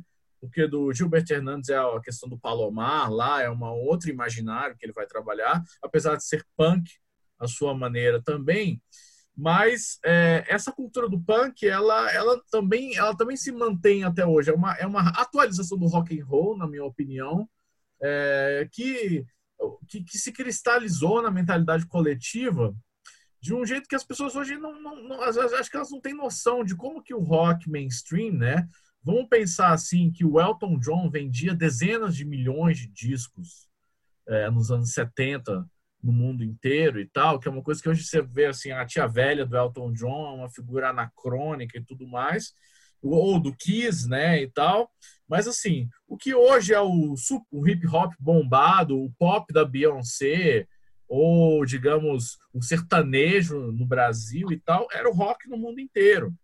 Então tinha uma assim essa, essa infiltração da cultura do rock é, chegou nos quadrinhos com muita força e o punk é, renovou essa cultura, né? E o Love and Rockets eu acho que foi o quadrinho que melhor cristalizou é, esse, novo sentimento, essa, essa nova posse de uma, de uma cultura própria de uma juventude que já estava se desligando da psicodelia dos anos 70 e entrando numa nova fase que, inclusive, teve as, as suas imbricações no Brasil, né? O Love and Rockets tem uma coisa que eu acho muito legal, né, que é essa questão de ficar colocando vários easter eggs, né? Então, assim, a camiseta de banda que o personagem está usando, é o cartaz de show que o personagem está usando, são shows de rock que os personagens frequentam e a banda que está tocando é decalcada de uma foto de uma banda de rock, né? Então você fala, ah, essa foto aqui eu conheço, é daquela banda tal, e não sei o quê, né? E o visu dos personagens, a maneira como eles se expressam, a, a, a rebeldia juvenil de determinado momento de, de, de, alguns dos personagens na história, né? Então o cara ele levou muito essa coisa do que era a vida dele para os quadrinhos dele. E uma outra coisa interessante, né? O Love and Rockets começou como um fanzine e se eu não estou enganado, acho que logo na primeira edição chegou até a Fantagraphics e o cara falou: oh, isso aqui a gente vai lançar. E assim, o número 2 já saiu pela Fantagraphics, né? E, e, e estão com eles desde então, né? Mas eles começaram com uma coisa totalmente do it yourself, né? Três irmãos, né? Tem o Mário, que é um irmão menos lembrado porque produziu bem menos, né? E os caras tocavam em banda de rock e tal. Ele, em vários depoimentos eles falam a respeito do quanto isso foi importante para eles, né?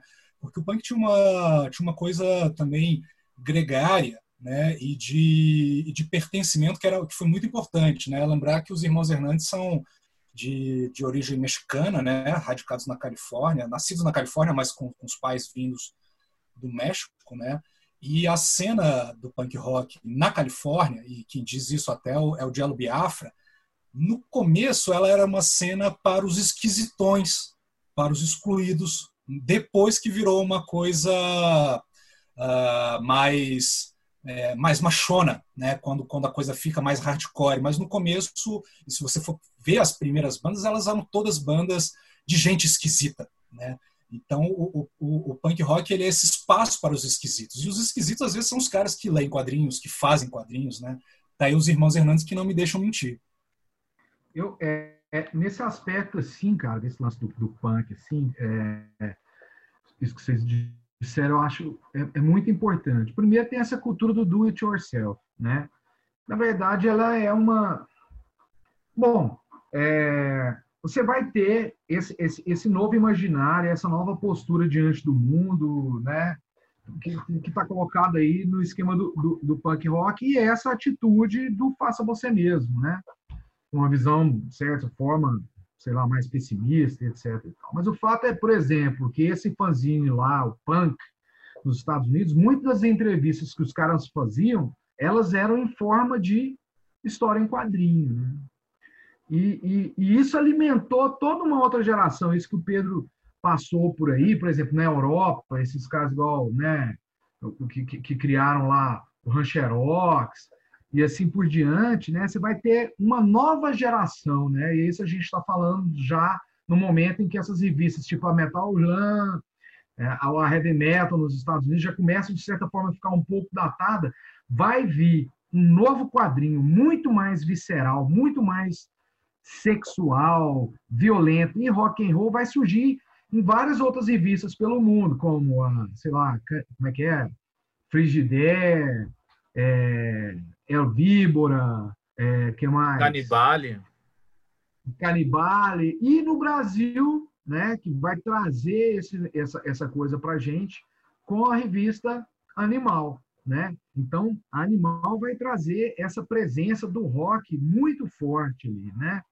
É, é, tem uma coisa assim que, que são, são aspectos aqui para a gente pensar. Né? Eu sempre falo, por exemplo, que no Brasil a coisa do quadrinho ela, ela é sempre um pouco tardia, né? Por exemplo, quando vai aparecer Animal no Brasil, né, ali nos anos 80, né, ela vai já atualizar esse esse esse quadrinho contemporâneo de então, já com esse pé fincado no punk, uma coisa muito mais hardcore, violenta, etc né? Vamos, vamos simplificar as coisas assim, sem o Brasil, entretanto, ter atravessado de forma efetiva e, e ampla a coisa da, da outra psicodelia, né? Por exemplo, nós não tivemos o Moebius publicado aqui, nós não tivemos o Drury publicado aqui, a gente só teve acesso ao Heavy Metal quando né, esse material né, de quadrinho europeu em edições importadas, quando isso chegava à mão, nós não tivemos isso, assim, né?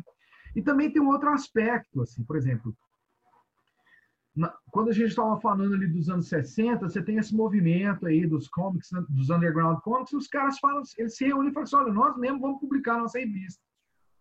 Vou botar uma grana e isso aqui vai virar e eu vou vender, vou fazer minha grana, vou vender, viver disso. E foi assim que a coisa se deu quando aparece essa coisa do punk, é, esse fenômeno, de certa forma, se repete de forma mais intensa, inclusive, né? a onda do do it yourself. Essa coisa não aconteceu aqui no Brasil, com raríssimas exceções. Nós não, o quadrinho brasileiro, ele não é um quadrinho. Estou falando um quadrinho esse mais clássico, certo? Assim, mais popular. porque tinha uma assim. cena punk no Brasil nos anos 80, né? Porque não, não sei se você acha que existe um paralelo também entre o punk rock brasileiro e o quadrinho brasileiro ou o punk, ou o punk rock brasileiro se antecipou ao quadrinho? O punk rock brasileiro com certeza se antecipou. Nós não tivemos aqui no Brasil essa coisa, né, é, é, é, da autopublicação. Nós não tivemos aqui no Brasil essa coisa de, de é, é, sabe assim, dos artistas se articularem e falar assim, olha, a gente quer produzir um quadrinho XYZ que trate dessa e dessa, dessa temática, e não existe editora no Brasil para isso, então a gente precisa se articular e produzir esse material, né? criar mecanismos para fazer isso. Quer dizer, o Brasil não teve isso, que é um fenômeno que né? o Brasil está tendo isso agora. Você vê como é tardio. Aí, para a gente não ser injusto, é preciso fazer uma grande e mais que honrosa exceção, que é um cara que é a contracultura de um homem só, que é nosso querido Francisco de Assis Marcati Júnior, né? O Marcati é esse cara. O Marcati é o cara que fazia o gibi e ia lá vender, né? O gibi dele na porta do cinema, na porta do teatro, né? Por exemplo, o, o, o é, os dramaturgos faziam isso. Tinha gente publicando uma literatura marginal, poesia, que fazia isso. Os caras se articulavam e, e, e produziam seus fanzines, seus livretos, seus A geração mimeógrafo, né? Geração mimeógrafo. Exatamente. Ou seja, a literatura teve disso. Você tem uma figura igual o Massal Ono, que foi um editor que trabalhou e, e, quase que exclusivamente com pequenas tiragens. Chacal. Né? Chacal, vários caras. E o quadrinho não teve isso, à exceção do, do, do, do Marcati, assim, que é essa exceção absolutamente incrível, assim, né? E que ele continua, assim, o Marcati é o cara que ele não só cria história e, e, tal, ele imprime, ele tem uma gráfica lá dentro da casa dele, ele imprime, ele encaderna, ele monte ele, e ele vende, ele faz tudo, né? Ele, ele é o do it yourself absoluto e, e, eu acho que ele é o cara que deu é, é, essa cara. Por exemplo, quando a gente fala de um quadrinho punk ou pensa na grande banda punk, hardcore do Brasil, que é o Ratos de Porão, né? A imagem que vem à mente é, do, é, é o Marcati, né? Que fez né, além dos, dos, quadrinhos, né, dos Ratos de Porão, os Ratos de Porão tiveram dois gibis, né, o Marcati fez ali duas capas que são absolutamente antológicas, né? Uma que é a do Brasil, né? E a outra que é de um outro álbum que eu gosto muito, que é o Anarcofobia. As duas capas tiveram fins muito curiosos, né? A do Brasil, se não me engano, foi exposta na primeira Bienal de quadrinho, na segunda, do Rio, né?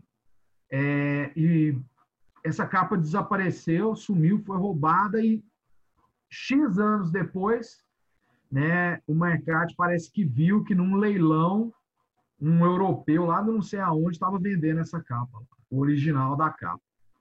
E a outra capa, que é a do, do Anarcofobia, que eu acho inclusive graficamente mais bonita e mais trabalhada, né, o Mercado fala que é um original bem grande assim, ficou na gravadora, na Eldorado, se não me engano, né, uma dessas, das gravadoras, me desculpem o nome aí se eu me, me errar, mas, mas é isso, mas depois que a gravadora foi vendida ou faliu, etc, etc, eles pegaram os arquivos cara, e destruíram os originais de capas. Entre essas, o original do Marcati. Então, os caras pegaram a capa, a pintura lá, o desenhão dele e meteram a tesoura oh. e destruíram. Ô, Márcio, eu posso estar enganado, mas eu assisti recentemente a live do João Gordo com, Mar, com o Marcati. Eu acho que uma dessas duas capas, uma dessas duas capas não, a, do Brasil tem essa história do leilão que ele conta nessa live, uhum. e a do Anarcofobia eu acho que ele foi na gravadora e pegou de volta. Tipo assim, tava lá com o negócio na, na mesa. Hã? Ele pegou o fundo, o desenho. Ah, então é isso. Então é isso. Então é isso. É, é verdade. Foi isso que ele explicou. E, aliás, eu recomendo essa, essa live, muito legal. O Marcati, além de tudo, é um cara muito gente, gente fina, assim. Então, um bate-papo muito legal. É, tá no canal do Gordo, que, se não me engano, chama Panelaço. É recente, coisa de um, uma semana atrás eles bateram esse papo lá. O Marcati é um gentleman. Não dá para imaginar que é uma pessoa tão doce e querida é, faça o tipo de quadrinho que ele faz. E fora isso, é um cara muito ligado ao rock, ao blues. É um ele não é o Frauzio, né, cara? Ele não é o Frauzio. Não, não é. Ele é um luthier também, super talentoso. É um cara que, é, por, por, um bom tempo, fazia essas paradas tipo de. Não sei como é que fala, tunar o carro lá, envenenar os carros, pegar um carro antigo e dar o trato e deixar o carro completamente envenenado. O Marcati é, é mestre nisso aí também. O Marcati, se eu não me engano, está trabalhando numa obra nova e acho que vai ser uma graphic novel de, de porte, né? Você tem informações a respeito disso, Márcio Júnior? Cara, ele estava fazendo uma adaptação de um desses romances clássicos, não sei se são Os Miseráveis, para até onde eu sei, para a Companhia das Letras. Ele é já Os tá Miseráveis, sim. Há, há anos, né? Mas, cara, o Marcati não para, é uma coisa inacreditável, né? Ele teve um infarto, né? Pouco tempo atrás. E... Mas tá aí já. Só para a gente não deixar passar, galera, é, a abordagem francesa desse revival do rock and roll nos anos 80 foi diferente, né, Pedro? Porque teve um revival do rockabilly, né? Assim, que também foi uma fusão de country music com rock, né? Muito manifesta é, ali no... Ah, o, o punk rock, ele, ele, ele é um movimento revisionista, né? Se você for olhar ali, ele, ele, ele faz uma revisão de, de coisas que já tinham passado pelo rock. Então, você tem o surgimento de cenas, por exemplo, como a New Wave, que reatualizava uma série de coisas uh, do, do, pop de 10, 15 anos antes. Você tinha o, o revival do rockabilly, encabeçado pelos Stray Cats, que, que, que plantou sementes no mundo inteiro. E pela você cena tem, do pub rock enfim, britânica também, né? A cena tal. do pub rock. E se você escutar o primeiro disco, o primeiro e único álbum do Sex Pistols, você vai escutar lá no meio tem The Who, tem Small Faces, né? Tem, é. Tem o rock britânico de guitarras dos anos 60, né? E até coisas e mais antigas, né? Como o próprio Buddy Holly, Carl Perkins, é, esses artistas assim. Sim, né? sim, sim. E, e, e, especificamente no caso do Frank Margerin, ele é um apaixonado pela cultura do rock dos anos 50, né? E colocou isso em algumas das obras mais emblemáticas de, de sua autoria, né? E é um autor que eu gosto muito, Ciro também gosta muito, né?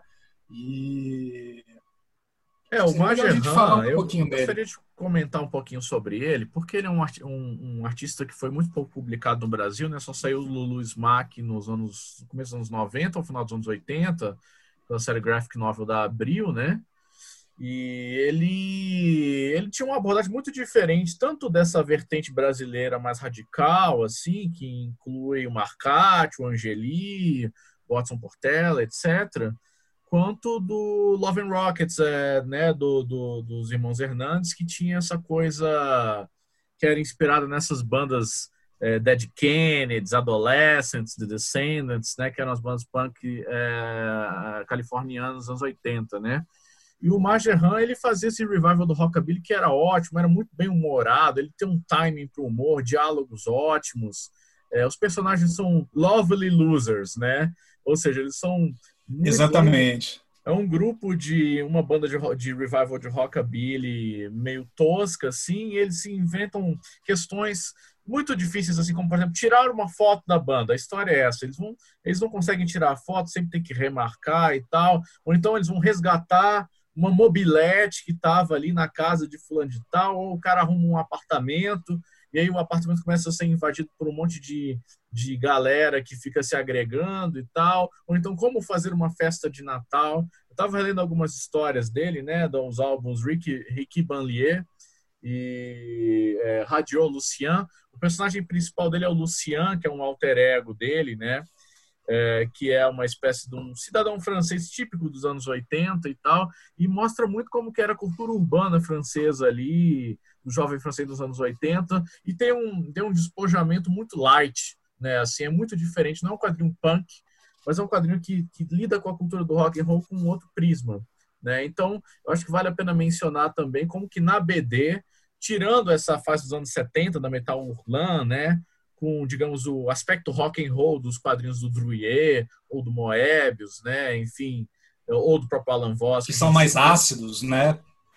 É, que são mais lisérgicos mesmo e tal, o Margehan vai trazer de volta uma coisa mais lúdica, né? Uma, coisa mais é, de comédia de situação, é, que eu acho que vale muito a pena e eu faço o apelo aqui para que algumas das editoras é, que estão republicando coisas estrangeiras aí traga, se atente a esse nome do Frank Margehan, que eu acho que é um cara que tem, tem muito potencial para se dar bem aqui no Brasil, né?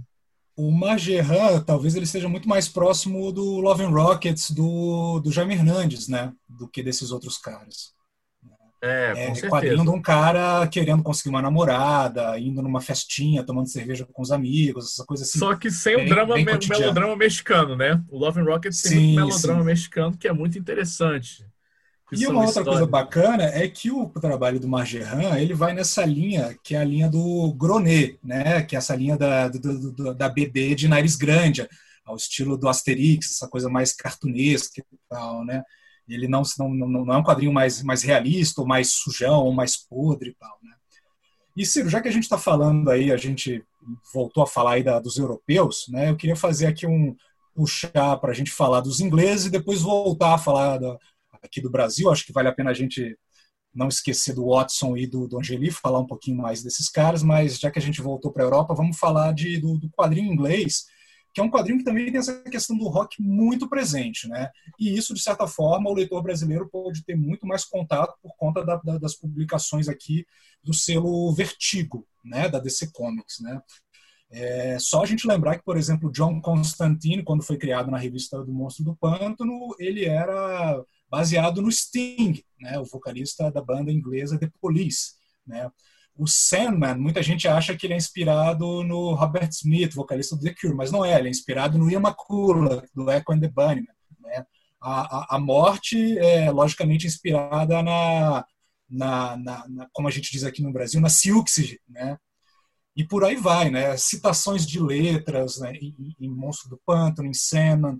O Watchman tem citação de, de Bob Dylan, né? Os ingleses eles sempre gostaram de, de referência ao rock nos quadrinhos, né? Mais recentemente, nos anos 90, a gente tem o Grant Morrison, que é outro roqueiro é, conhecido no, do mundo dos quadrinhos, colocando essas referências todas, né? E eu gostaria de lembrar de um autor que ele é pouco conhecido aqui no Brasil, na verdade ele é conhecido talvez por uma única personagem, que é o, o, o Jamie Howlett, que é o criador da Tank Girl, né? Esse autor ele tem uma série de trabalhos publicados na Inglaterra com outros parceiros, como o roteirista Peter Milligan, por exemplo, né? É, em que ele vai, vai, vai falar de rock, vai fazer citação aos Smiths, aos Buzzcocks. É, e o Jamie Howlett, né, talvez as pessoas esqueçam disso, ele é o co-criador da banda Gorillaz junto com o Damon Albarn, vocalista do Blur, né? E, e aqueles personagens ali, os, os, macacos, né, em desenho animado, são, são criações dele, né? E na própria revista Tank Girl, que é o que a gente teve acesso via revista Animal e depois, mais recentemente, com o lançamento de um, de um compilado dela que saiu aqui no Brasil, acho que há um ano, dois anos. Aliás, ficou muito bacana esse compilado, né? Uma editora com uma tradição ainda no começo de publicação de quadrinhos aqui no Brasil, mas eu achei muito bem feito o trabalho deles. Fugiu o nome da, da editora agora, me desculpem. Mas a própria Tank Girl, ela é uma personagem típica da cultura inglesa que é, de certa forma, incompreendida aqui, que ela é uma skin. Né? Quando a gente fala de, de skinhead, a gente já associa a facção uh, neonazi, né? mas o skin na Inglaterra ele tem uma tradição que vai por outros caminhos, né? O skin é um, é, é, é um tipo dentro da fauna urbana inglesa, né? Ele surge no final dos anos 60 como uma resposta aos hippies, a galera uh, do mundo das artes e a galera, vamos dizer assim, mais burguesa, porque os skins eram do proletariado, então as roupas eram diferentes, a atitude era diferente, e a, a Tank Girl, ela é exatamente essa essa atitude um pouco mais bronca dos skins, né? E o, o Peter Milligan, é, junto com o, também com o ilustrador Brandon McCarthy e uma série de outros trabalhos com o, o Jamie Howlett, vai colocar essas não só como citações, mas também como atitude de atitude dos personagens, né? E eles têm uma obra que eu acho sensacional, uh, que saiu uh, como uma, uma edição avulsa, se eu não me engano, no começo dos anos 90, e depois foi republicado em compilações, que é sobre um, um, um skin com uma doença, que me fugiu o nome agora, mas ele é aquela doença que o braço não cresce, assim, né? Você tem umas mãos, tem a, a mão é, saindo na pontinha do braço, a estatura pequena, né? E é um quadrinho bastante radical, assim, né? E bem, de certa forma, emotivo, né? E isso é uma coisa que está permeada nos quadrinhos ingleses, né? Você vê desde Judd Dredd, né, até mais recentemente o Frank Whiteley, né, ilustrador que trabalha muito com Grant Morrison, ele faz muita citação a, a, a, a rock, né? E eu acho muito bacana uma citação que ele faz a, a contracapa do disco, aos personagens, melhor dizendo, do, do disco Transformer do Lou Reed naquela minissérie Flex Mentalo, tem uma cena que o cara está se injetando num banheiro e estão ali aqueles personagens da, da contracapa do Transformer, né? Então isso é algo muito, muito, muito presente no, nos, nos, quadrinhos ingleses, né? E é legal também a gente lembrar... Mais inteligentes com os americanos, né? Pois é. Assim... E se a gente for voltar no passado, né, no primeiro disco do Pink Floyd, o clássico Piper at the Gates of Dawn, a gente tem ali uma referência a um grande clássico do quadrinho inglês, que é o Dan Dare, que é um quadrinho de ficção científica belíssimamente ilustrado, né? É, e é mais um aí que eu faço votos para que saia no Brasil, porque é um quadrinho lindo, tem que sair aqui. Também mencionado na música Dan Dare the Pilot de Elton John, num disco dos anos 70, Rock the Westies. E já que você está falando na Tia Véia, Ciro, fala aí também das outras que o Elton John faz citação aí de, de quadrinhos. Não tem Cara, The Pirate ele- and the Kid, não tem uma coisa essa que você falou também? Captain and the Kid, né? Que ele Isso. menciona o- os sobrinhos do Os Capitão. Sobrinhos do Capitão. E também tem uma que ele fala de comic book char- characters, né? Que é do Roy Rogers. Na verdade, ele está citando um astro do Cowboys do Faroeste, do, do cinema clássico, mas ele fala também de comic book characters, Never Grow Old, não sei o que e tal. Ele gostava de quadrinhos, né? A E vamos véia, falar de mais. véia. um- é, e- e outra tia véia, que, que tem uma música sensacional falando de quadrinhos, é o nosso amigo Maca, né? Ele tem ali no, no se não me engano, no, no seu LP Venus and Mars, uma sensacional composição no melhor estilo power pop clássico, que é o Magneto and Titanium Man, né? Magneto e o Homem de Titânio, aquele personagem russo, se eu não me engano, né? Da- Inimigo da do Homem de Ferro. Inimigo do Homem de Ferro e, e- e reaparece também na, numa, numa história que eu adoro, que é aquela Vingadores contra X-Men, ilustrada pelo, por um antigo ídolo, Mark Silvestre. Você Bota gosta, antigo né, Márcio. Júnior? Quem que É, você prefere, Márcio Júnior? Mark Silvestre ou Tom Grumet? O grande criador da Silver Blade, não é? O Mark Silvestre? Max Silvestre é um quadrinista profissional, né? Americano. Porque o Tom Grumet não é? Porra, para, né? Os caras aí. Vamos, vamos, vamos, vamos mudar de assunto e vamos, vamos voltar aqui para o Brasil, para o começo dos anos 80. Né? O Ciro mencionou mais cedo uma coisa que eu achei bem interessante, desculpa, o Márcio mencionou, que é esse gap, né? esse espaço entre as reverberações internacionais, né? às vezes de- demora para sair aqui os discos, os quadrinhos, leva uma década ou mais tempo. Né? E quando o, o, o Angeli, ele fala isso nas entrevistas, ele descobre o punk rock, ele já era um cara, um, um roqueiro, né, que gostava de, de Hendrix e todo o rock dos anos 60, final dos anos 60 e tal. Isso permeia a obra dele. E ele fala numa das entrevistas que ele conheceu o punk pelo livro do Bivar, né, o que é punk. Ele leu aquilo ali e falou, pô, cara, eu sou isso aqui, né? Ele ficou meio desconfiado porque o punk chegou aqui no Brasil por uh, reportagens muito distorcidas na imprensa, na televisão, nos jornais, nas revistas e tal. E aí ele foi se informar melhor e falou, cara, eu, eu sou isso aqui. Né? E ele cria o Bob Cuspe, né? um personagem punk, né?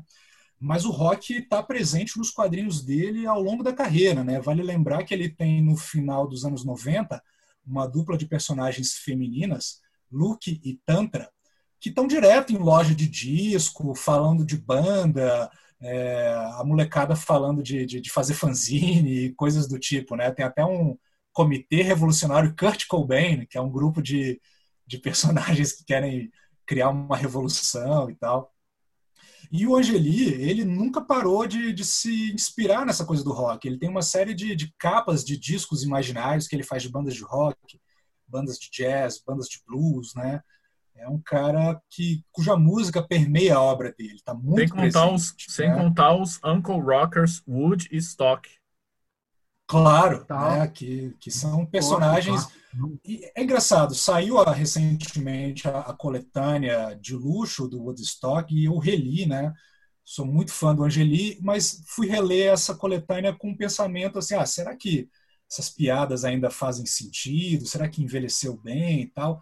Eu consegui me divertir muito, mas eu me pergunto se a galera mais nova vai entender essa, essas, esse humor, essas relações, até porque a minha, minha única queixa é que não tem um texto introdutório para falar um pouco desses personagens. Nenhuma das edições especiais da Rebordosa, do Woodstock, do Bob Cuspe tem um texto ali para contextualizar isso aí. Né? Não que isso seja extremamente necessário, mas eu acho que especialmente para quem não está muito ligado, quem é mais novo, é uma maneira de, de contextualizar o momento em que esses personagens foram criados, publicados, para a pessoa entender melhor até o contexto das piadas, né? Não, gente nova, bicho. Gente nova não gosta nem de rock, rapaz. Não dá moral para jovem, não. Vaza. Jovem vai ter que envelhecer. Jovem gosta às Agora, vezes de indie, né, mano? Você que gosta de indie, você que é fã de indie rock. Gosto de índio. Mas, assim, é, só para só pra essa coisa da atitude rock, ela é compreensível, né? E, e, assim, por exemplo, quando a gente pensa em- no- nos clássicos Los Três Amigos, né? Que Laerte, Glauco e Angeli, né? Qual desses é o roqueiro? Todo mundo vai dar a mesma resposta. Laerte. Isso tem é Laerte, não é? Laerte é Então, roqueira ó- até hoje. Roqueira no Ah, mais, apesar mais apesar primal de, aspecto da coisa. dos três, Não, com Laerte mas- teve banda, os outros eu não sei. Laerte se apresentou, inclusive, em programa Não, de aí TV. essa é música, né? Assim, o que eu estou dizendo é, é, é, assim, desse componente do rock está intrinsecamente ligado ao trabalho do cara. Então, assim, o Angeli, quando eu vou ler o quadrinho dele, é um quadrinho que é rock, entendeu? Assim, ele transpira aquilo nos personagens, na abordagem, etc. E em outra, é, é, é, em outra direção, mas também do mesmo modo, assim, né? É, o- por exemplo, a gente estava falando aí do Watson, que é um cara que também tem isso, assim, né? Já é outra pegada, tem a ver mais, assim, graficamente com um quadrinho europeu, etc, etc, mas, mas o Watson está sempre envolvido com alguma coisa ali, né? Tem a ver com rock, o, o- o quadrinho dele, né? Assim, Sim, que vai desde os da- personagens, né? Desde como, por exemplo, aquele punk que rouba uma guitarra e depois é perseguido por, por personagens antropomórficos. Você tem uma história que é uma, que se não me engano chama Metal Mania, que é uma, uma mulher fugindo numa moto, né? Tem um outro que é um, um- um leão roqueiro, né? Fora que o cara eh, exagera nas citações, toda parede possível ele vai botar um cartaz de uma banda, o nome de uma banda. é, é, isso é uma coisa muito constante no quadrinho dele. Tanto que ele vai falar até dos malditos mechanics, né, Márcio Júnior? ó, esse é um orgulho que eu carrego na minha Apesar dele ter escrito errado, o que é mais legal ainda, né? Mas aí você sabe o que que é mais doido? Não foi ele que escreveu, cara. Tipo, os caras foram letreirar, cara. Que história é essa, É verdade. Os caras Era um foram gibizinho de bolso. Watson, tá? Os caras letreiraram, né? Sendo que o Watson tem a caligrafia mais linda da história Exato. do quadrinho mundial, né? Os caras, pô, os caras são idiotas, letreiraram tudo errado e tal, e tal. Ou seja, a gente tem essas figuras aqui no Brasil também, esses quadrinistas que, que tem a ver com rock. Outra coisa que a gente falou rapidamente aqui do animal, mas que eu acho que é importante ressaltar, lembrar, né, que o animal, além dos quadrinhos, principalmente os europeus, né, é, é, é, que eram publicados, né, no miolo da revista, existia um encarte, que era o mal, né? Como é que era? Feio, sujo e malvado. Que era um encarte assim, que falava de música, falava de literatura, de várias coisas, e ali pintava umas tiras de uns quadrinhos de uns quadrinistas brasileiros. Tinha também um negócio assim de uma cultura dos fanzines, né? O Fábio Zines tinha uma seção lá que chamava Maldito Fanzine, né? Que criou uma rede que até hoje está de certa forma ainda se comunica. E tinha uma coisa muito legal que era umas resenhas de show, né? Que ao invés de ter a foto do show tinha sempre um desenho da Priscila Farias, que era uma é uma grande quadrinista, mas também é designer e pesquisadora, professora, e, e era bem massa, assim, tinha lá os desenhos. né? Eu lembro de um desenho do que ela fez do Inocentes, assim, que é muito legal, assim. Sei lá, as bandas deveriam pegar esse desenho e fazer a capa do próximo disco com, com o desenho ela, dela. fazia, ela sempre os círculos, assim, né? Ela fazia umas, umas bolinhas, assim, emitia os desenhos. Eu lembro de Rasporão, várias coisas desse jeito. Só, só uma observação antes que me escape aqui, né? Já que a gente está falando sobre, por exemplo, o caso da Laerte, em que, digamos, ela mantém uma atitude rock de contestação, de radicalidade estética, né? Aquela, aquele princípio Memphis Mini que a gente está tratando aqui desde o começo do podcast, né?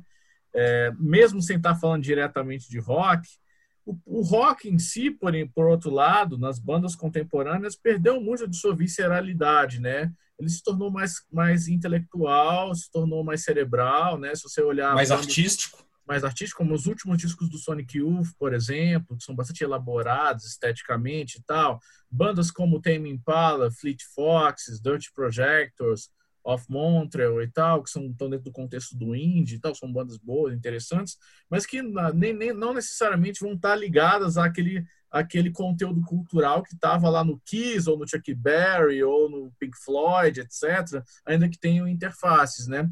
Então é interessante pensar um pouco um esvaziamento desse conteúdo cultural, ideológico e de atitude do rock para se tornar uma coisa mais de uma vanguarda puramente estética, enquanto que a atitude rock sobrevive em outras formas estéticas, outra forma de arte, como os próprios quadrinhos, como é o caso da Laerte que nós estamos uh, mencionando aqui, né?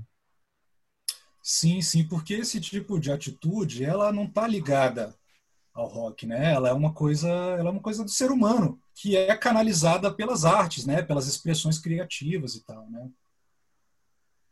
É por isso que a gente consegue ver atitudes de tal coisa em tal coisa e vice-versa. É um, é um movimento que ocorreu muito no jazz, né? Assim, o jazz a partir dos anos 50 e tal, a partir do Miles Davis, principalmente, ele se intelectualizou bastante, né? Assim, ele era, um, ele era uma música popular, radical, dos guetos e também de festa, de, de, de doideiragem, de, de, de, de treslocagem e tal, e depois ele, ele acabou se tornando, ele, ele acabou se elitizando se tornando uma música intelectual, né? Nem sempre isso, esse tipo de coisa, é, esse movimento, ele acabou se replicando no rock, na minha opinião, né? Eu acho que isso que você comentou, Ciro, é o gancho que a gente precisava para falar do Tubarões Voadores, que é um quadrinho uh, e também é um disco, né?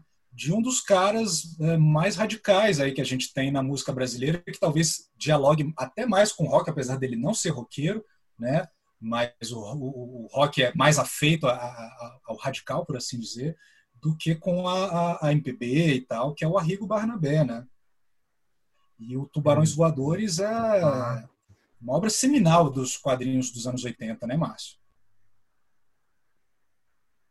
É, é, cara, essa pesquisa que eu estava fazendo para localizar, é, para tentar localizar onde, onde que se dão essas interfaces aí entre rock e, quadrinhos, é obviamente é, com muita felicidade assim constatar, cara, que uma das experiências mais radicais e, e, e impressionantes, né, foi realizada aqui no Brasil que é o Tubarões Voadores, que é a parceria né, do Arrigo Barnabé com o Luiz G. Né? O Luiz G é um dos grandes nomes do quadrinho brasileiro. Né? Assim, é, às vezes ele pode ficar em algum momento, escapar ao radar né, da galera aí, mas o Luiz G é um quadrinista que era próximo, era da mesma turma, inclusive, mas ele é um quadrinista do calibre do Angeli, do Laerte, né? É um, é um, é um craque, um gênio, um inovador, um cara que experimenta com a linguagem dos quadrinhos de uma maneira muito radical, um vanguardista, eu diria assim, e tem essa, esse, esses trabalhos que ele fez com a Rico Barnabé, ou seja, de novo, os caras pertenciam a uma mesma cena artística, né? O, o, o, o, Arrigo Barnabé na música e o Luiz G nas artes gráficas e tal, né? E aí, é, é, e quadrinhos e charge e tudo mais. E aí você, né, primeiro eles vão fazer, né, o, o Luiz G vai fazer a capa linda, fabulosa do, do, do Clara Crocodilo, né, né, que é do Arrigo, e o disco seguinte é o Tubarões Voadores, assim, onde a experiência é o seguinte, o Luiz já havia feito uma história em quadrinho, né, se chamava Tubarões Voadores, e o Arrigo Barnabé foi lá e falou assim, ó, eu vou musicar como se fosse uma daquelas novelas de rádio com efeitos e drama e etc, etc, e criar uma música. O que eu acho interessante, assim, é que ele busca é, algo que é impossível, né? Que a gente começou, o Ciro principalmente estava falando disso no, no, no início do, do, do, do, episódio, que era essa coisa, né? Dos quadrinhos serem a pura espacialidade, né?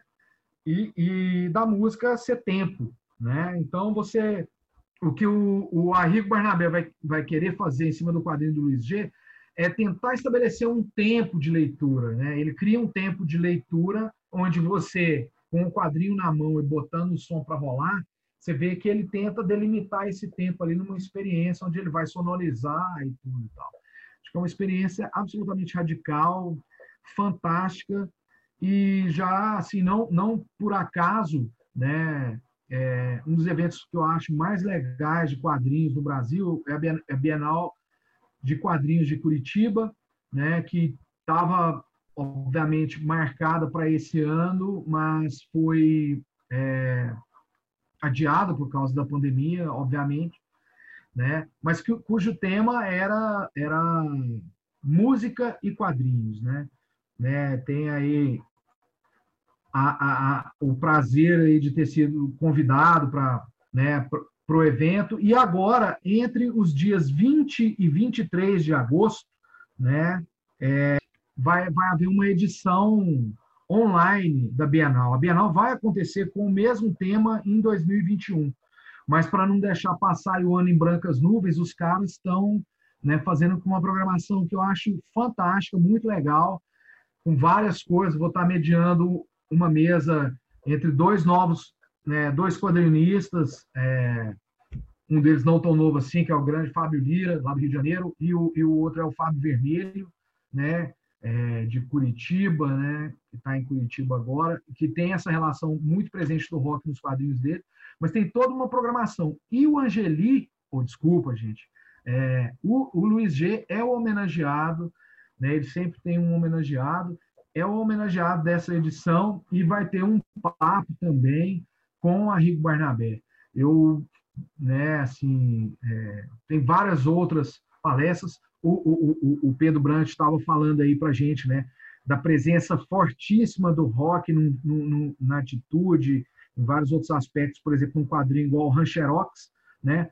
O Gaetano Liberatori, né, que é o, o desenhista do, do Rancherox, vai estar presente na, na Bienal, vai estar participando dessa Bienal virtual, vai ter uma exposição, várias coisas é, procure as informações é, da Bienal de Quadrinhos. É, o site é www.bienaldequadrinhos.com.br é, e nas redes sociais e tudo mais, que eu acho que tem uma programação bem bacana aí e, e, e que vale a pena ser conferida e que tem tudo a ver fortuitamente com, com esse episódio nosso aí do, do, do Lasercast. Então, a gente juntou aí duas coisas, né? A gente já tinha esse, esse episódio de rock e quadrinhos planejado há muito tempo e, coincidentemente, vai cair na semana da, da edição da Bienal online. Então, se liguem aí que, se vocês curtiram esse papo ali, lá tem muito mais. Juntamos o inútil ao desagradável, né, Márcio?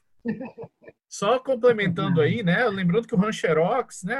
O, ele é meio que a transfiguração mais clarividente do quadrinho que é totalmente punk, né? Assim, o quadrinho um dos mais agressivamente punks da história, sem mencionar nada de rock and roll. Né? Ele é uma ficção científica distópica, bastante escrota. Escrevi um artigo sobre o Rancherox com o nosso grande colega Alexandre Link, do Quadrinhos na Sarjeta. É, vamos botar o link lá no, no o link do, do, texto, não o link ao autor, uh, no nosso post também para vocês acessarem o texto. E o Fábio Lira, que vai estar aí na Bienal de Quadrinhos, ele de Curitiba, gosto de comentar os quadrinhos dele, que ele tem uma sensibilidade muito inteligente uh, de traduzir músicas para quadrinhos, né? A gente também não falou muito de adaptações de músicas para quadrinhos. Não mencionaremos as músicas de Legião Urbana traduzidas por Garrosh Damasceno para os quadrinhos online. Ok, vamos parar por aqui sobre esse assunto. Mas sobre o Fábio Lira, vale mencionar que ele adaptou uma música maravilhosa do Snake Fan Club, The Concept, né?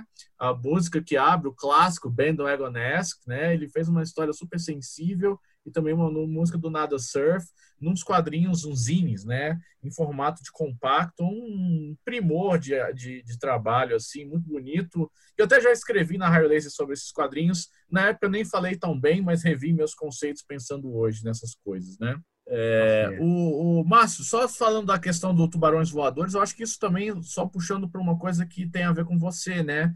Que é o Música para Antropomorfos, que eu acho que é um quadrinho que também tem uma, tem uma interface aí direta da experiência da música com a experiência do quadrinho que você fez junto com os Zimbres, né? Com o Fábio Zimbres, né? Que você quer falar um pouco dessa experiência também? Cara, isso, isso eu falo com, com o maior orgulho, assim, cara, é o, é, quando eu estava fazendo o mestrado, é, eu resolvi juntar tudo, assim, né? O Mechanics estava pensando num novo disco. Desde o começo da banda existia essa interface ali com os quadrinhos, né? Por exemplo, a primeira demo tape, né? A capa dela era uma imagem que eu, né, pirateada na alta, assim, do, do Guelph Darrow, do Hard Boiled, assim, do, né, do Frank Miller, Gelf Darrell, era uma velhinha dando uns tiros assim. Então essa coisa sempre teve presente assim para mim, né, é, em vários em vários trabalhos, né. É, quando a gente eu fui fazer, estava no mestrado e tal, eu falei, ó, agora eu vou aprofundar essa experiência aí de, de, de, dessa relação, né, dessa hibridação entre, entre rock e quadrinhos, né, e a gente e o Fábio Zimbres, que pô, né, é, sei lá, desse desse quadrinho mais alternativo e, e, digamos artístico e mais underground, talvez seja o grande autor do Brasil é, é assim que os artistas todos né, do meio se referem a ele e tal, né? E é o que eu acho, né? O Zimbres é foda mesmo, é um gênio, assim, que merece muita atenção. E, e, e, a ideia era o seguinte: a gente foi compor um disco, né? E eu fui, a gente foi escrever, produzindo as músicas, fazendo uma pré-produção das músicas, só que as músicas não tinham letra né? E sequer tinha um nome, não tinha melodia. Eu, como vocalista, inventava um embromation muito doido para criar as melodias. E eu gravava essa pré-produção e enviava para o Fábio Zimbres. E a partir disso, com aquelas 15 músicas lá em pré-produção, a ideia era saber assim, que tipo de narrativa quadrinística aquelas faixas evocavam para ele, né? Que tipo de, de, de né? O que, que ele pensava daquilo ali, daquela sonoridade, como como que ele, né? Que, que quadrinho que ele iria criar a partir daquilo ali. E aí ele foi desenvolvendo um roteiro, desenhos, estudos, etc, etc, e ia me devolvendo isso. À medida que ele dava as ideias, o que ele pensava para cada música, um capítulo, fazia uns esboços, apontamentos, desenhava uns lances, era a partir disso que eu ia escrevendo as letras, né? E aí a gente ia gravando as músicas em definitivo, já nas suas versões, e devolvendo para ele, para ele ir avançando com a história em quadrinho, né? Então é um processo de retroalimentação que ocorreu ali, né? Assim, é, é, essa foi a experiência, foi um processo longo, complicado, inclusive para a banda, porque demorou muito para o disco sair. É uma graphic novel de, sei lá, 200 e poucas páginas, né? Um trabalho hercúleo do Fábio, né? Com muita variação de traço. Cada capítulo tem um, traço distinto, cada, né? Tem, tem, um, tem um desenho diferente. É um negócio é, é, é, é muito impressionante assim. E a gente lançou era um disco livro assim, né? Foi na época eu tinha tinha a Monstro Discos, né? E a Livros Voodoo, que era uma tentativa que eu tinha de uma primeira tentativa de criar uma editora com mais dois amigos, os irmãos Xavier e tal. E a gente lançou esse material e logo ele se esgotou e virou meio uma coisa cult, assim, de muita gente ouvir falar disso, mas pouca gente ter visto ou ter isso em mãos, né? E, e, e, assim, por exemplo, hoje se você vai numa feira, né, eu acho importante salientar isso, né? Você vai ver um conjunto de publicações, qualquer feira que você for, muito sofisticados, dialogando com artes plásticas, etc., com um quadrinho mais doidão, conspirações, etc., etc., que naquele momento era absolutamente raro, né? não existia, ainda estava a galera esboçando algo ali, né? Então, eu, de certa forma, esse foi um quadrinho que eu acho que teve uma influência, de certa forma, considerável no atual panorama é, é, é, do quadrinho brasileiro, esse quadrinho, digamos, mais de, de vanguarda, é, vamos chamar assim, né, na falta de uma denominação melhor, é, mas que acabou virando um objeto meio cult, assim, que quem tinha guardava sete chaves e quem não estava sempre procurando e tal. E ao longo dos anos esse material foi, foi gerando um novo interesse, tanto que em 2018 a editora Zarabatana Books, né, relançou música para antropomorfos, né, que também na época recebeu excelentes críticas e agora com esse lançamento também. É um, é um livro que está disponível, né, você pode comprar ele na Zarabatana, na sua melhor comic shop, ou comigo lá na Marte, né, tem ainda algumas cópias aí disponíveis. E, e assim, e ele teve uma edição também, edições todas diferentes, bem, bem bacana, uma edição muito bonita é, na, na Colômbia, e também uma edição que saiu em 2019 em Portugal, né? E em Portugal eles fizeram questão de colocar o CD do Mechanics junto, né, de encartar o CD. Né? Nessa edição da Zarabatana não tem mais o CD, hoje no Brasil é algo absolutamente demodê o tal do CD. Eu acho que ainda vai, vai, vai acontecer um fenômeno do CD virar o novo vinil, eu acredito nisso. É, mas, para quem quiser conhecer o som também, tem lá um site mechanicsband.com que o cara acha ali.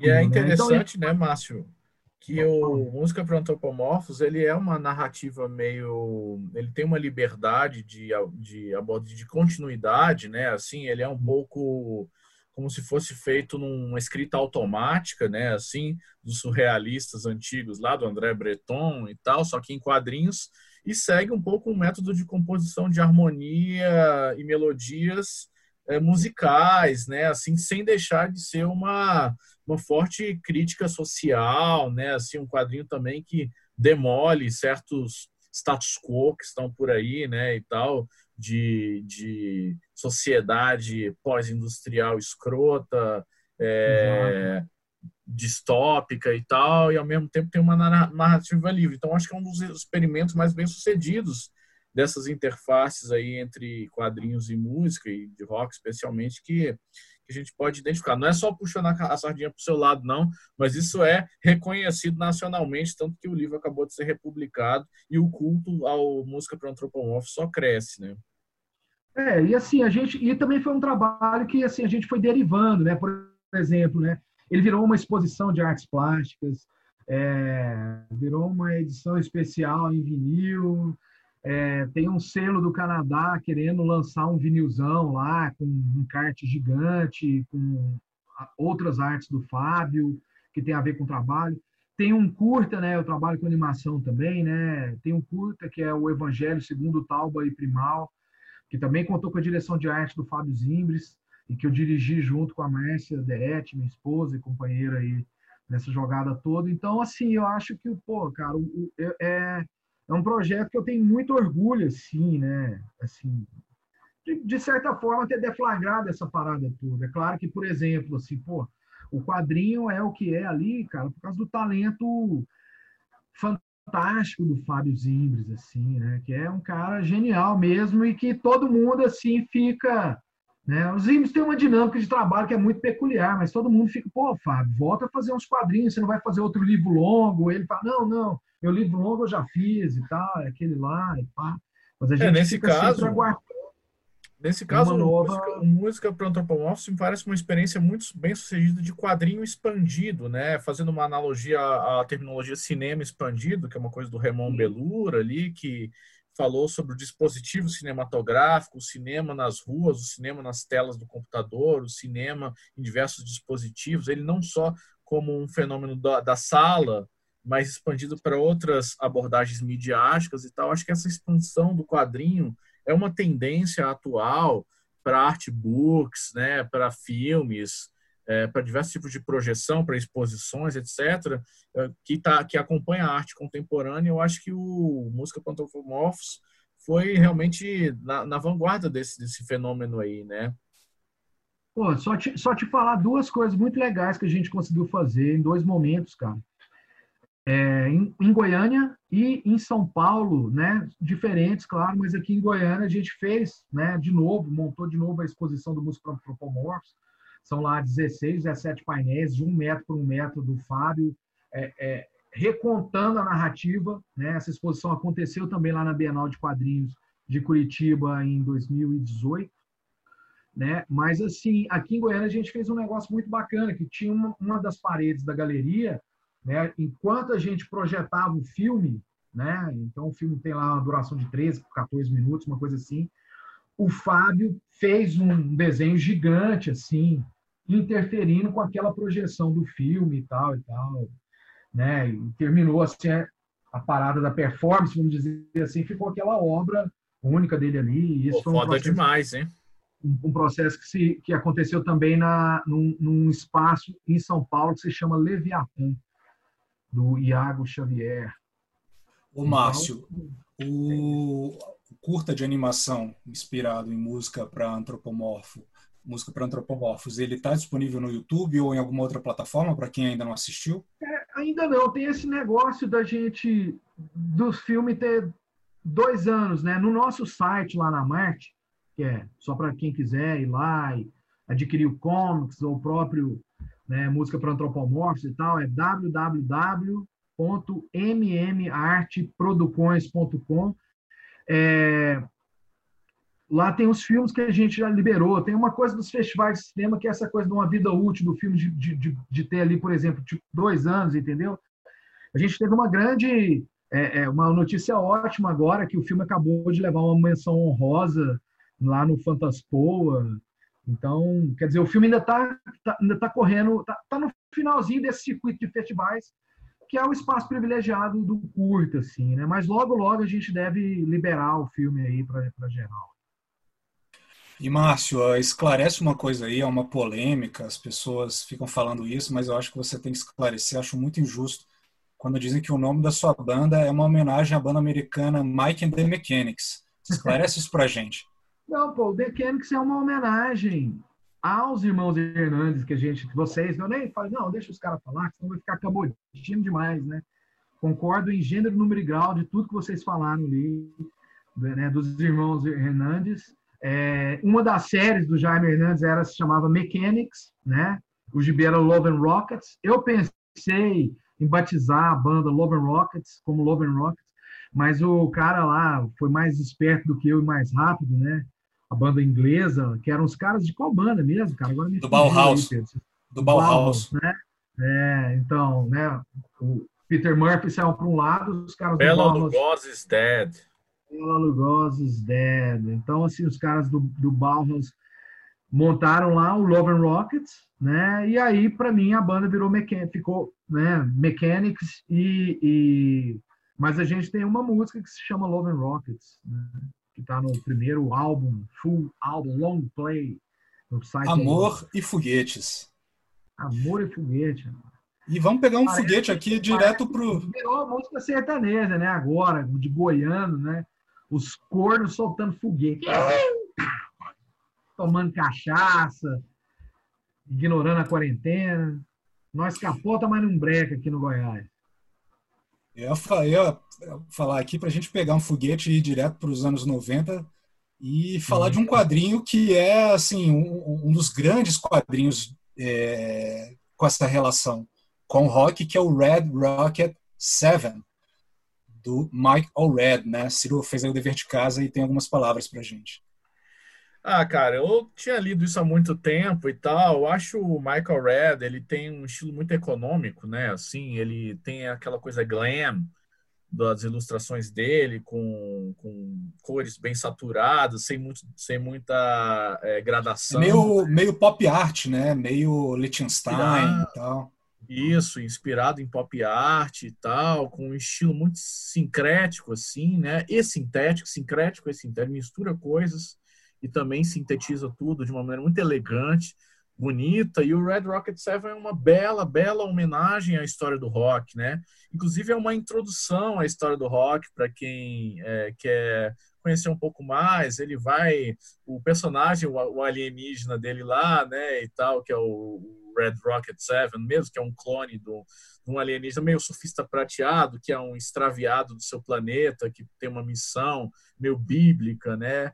De, de, de, salvar o universo e tal, uma história bem arquetípica, né? E ele chega na Terra e vai e vai tra, tracejando a sua a sua história é, através de personagens da história do rock. Então ele começa, ele cai lá nos anos 50, faz amizade com o Little Richard.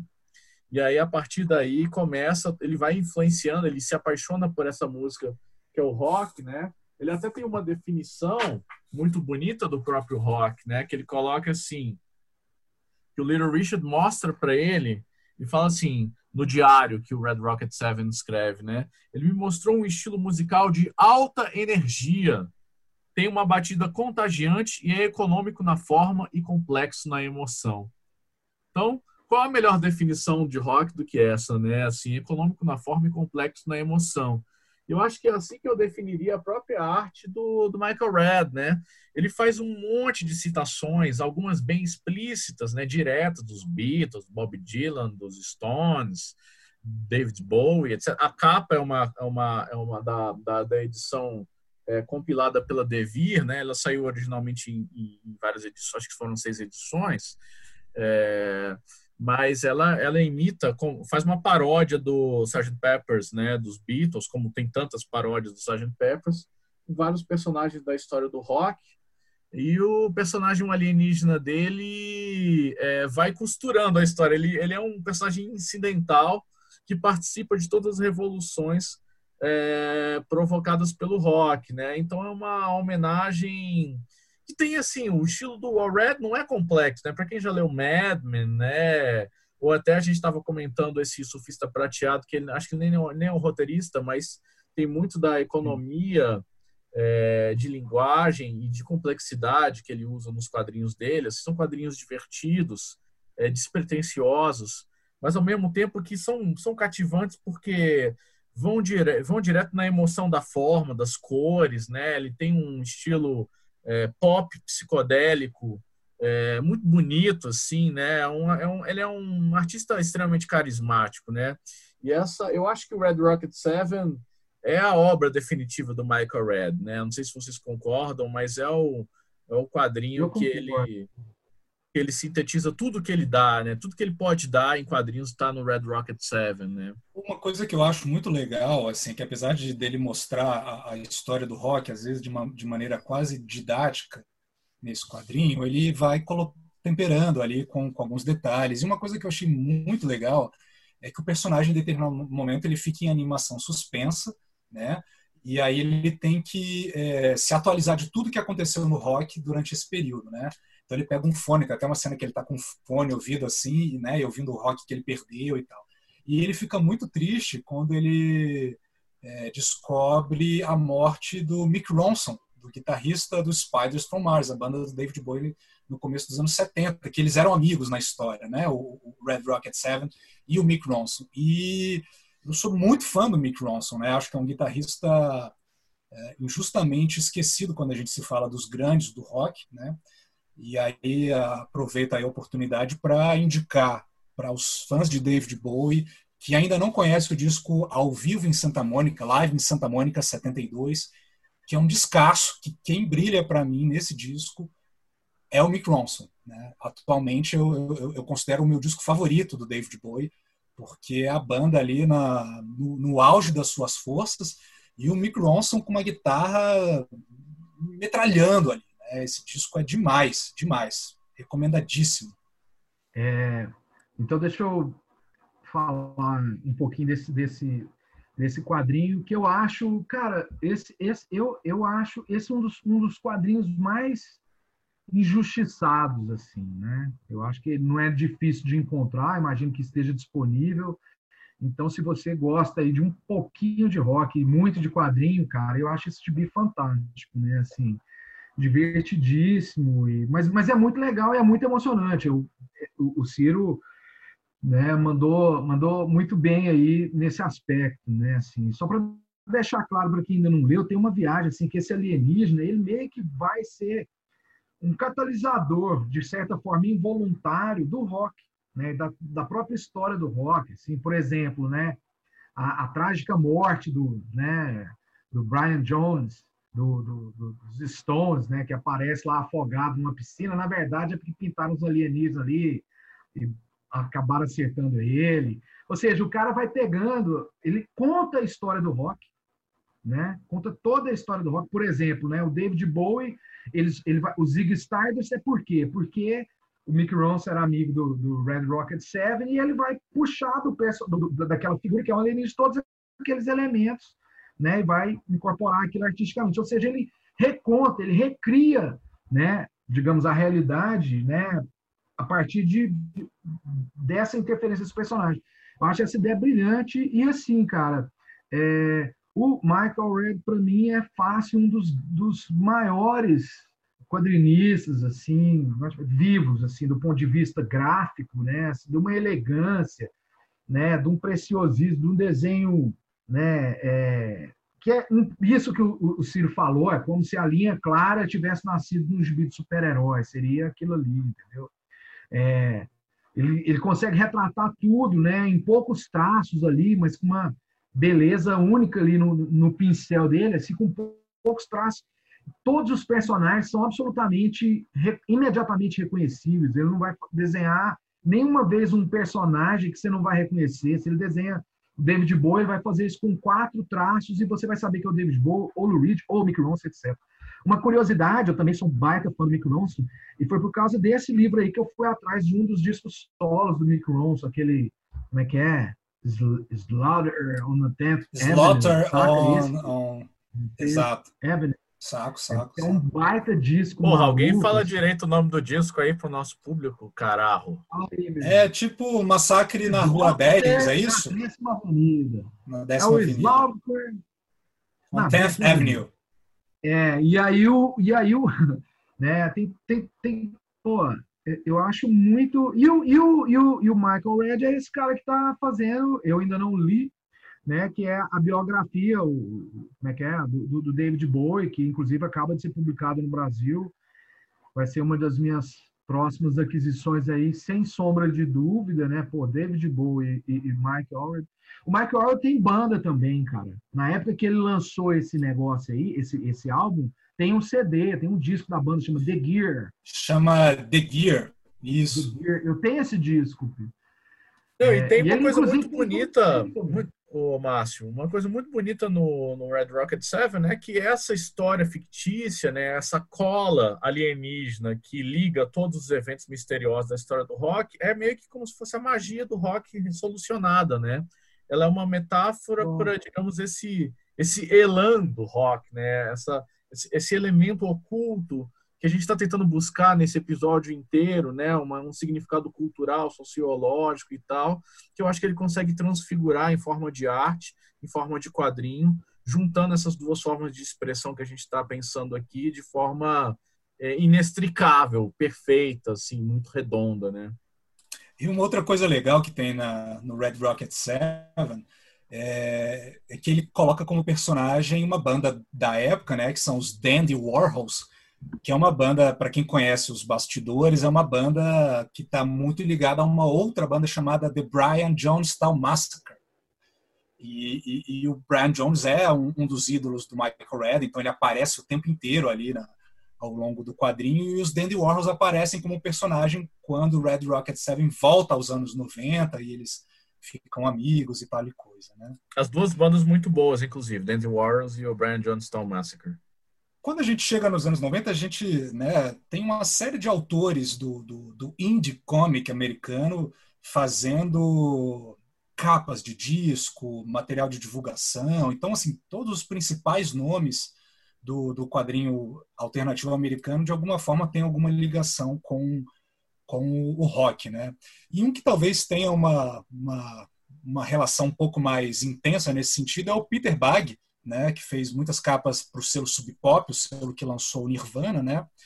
É, e é um autor que teve, infelizmente, apenas uma coletânea dessa série, da, da série principal dele publicada aqui no Brasil, que, que se chama Hate, né, aqui no Brasil, ódio, né? e eu só tive a oportunidade de ler esse material. Mas a gente tem um amigo aqui em Brasília, um autor é, brasiliense de quadrinhos, atualmente radicado no Canadá, ou melhor dizendo, vivendo lá, né, que é o Pedro Dapremont, que é o maior fã do Peter Bagg que eu conheço. Né?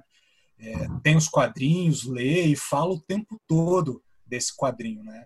Então a gente pediu para o Dapremont, que é ele também um roqueiro, né? Um cara, inclusive o trabalho mais recente dele se chama Notas do Underground, que ele conta em quadrinhos uma série de, de, de pequenas histórias e anedotas de vivências e outras imaginadas por ele no universo do rock underground, especialmente do metal, que é o que ele gosta, né? Enfim, a gente pediu para o Dapremon mandar um áudio para a gente, né? comentando um pouquinho dessa, dessa relação dele com o trabalho do Peter Bagg e é isso que a gente vai ouvir agora. Aí o editor insere o áudio. E aí, pessoal da Raio Laser, beleza? É, eu sou Pedro da Premon. É, para quem não me conhece, eu sou cartunista e ilustrador.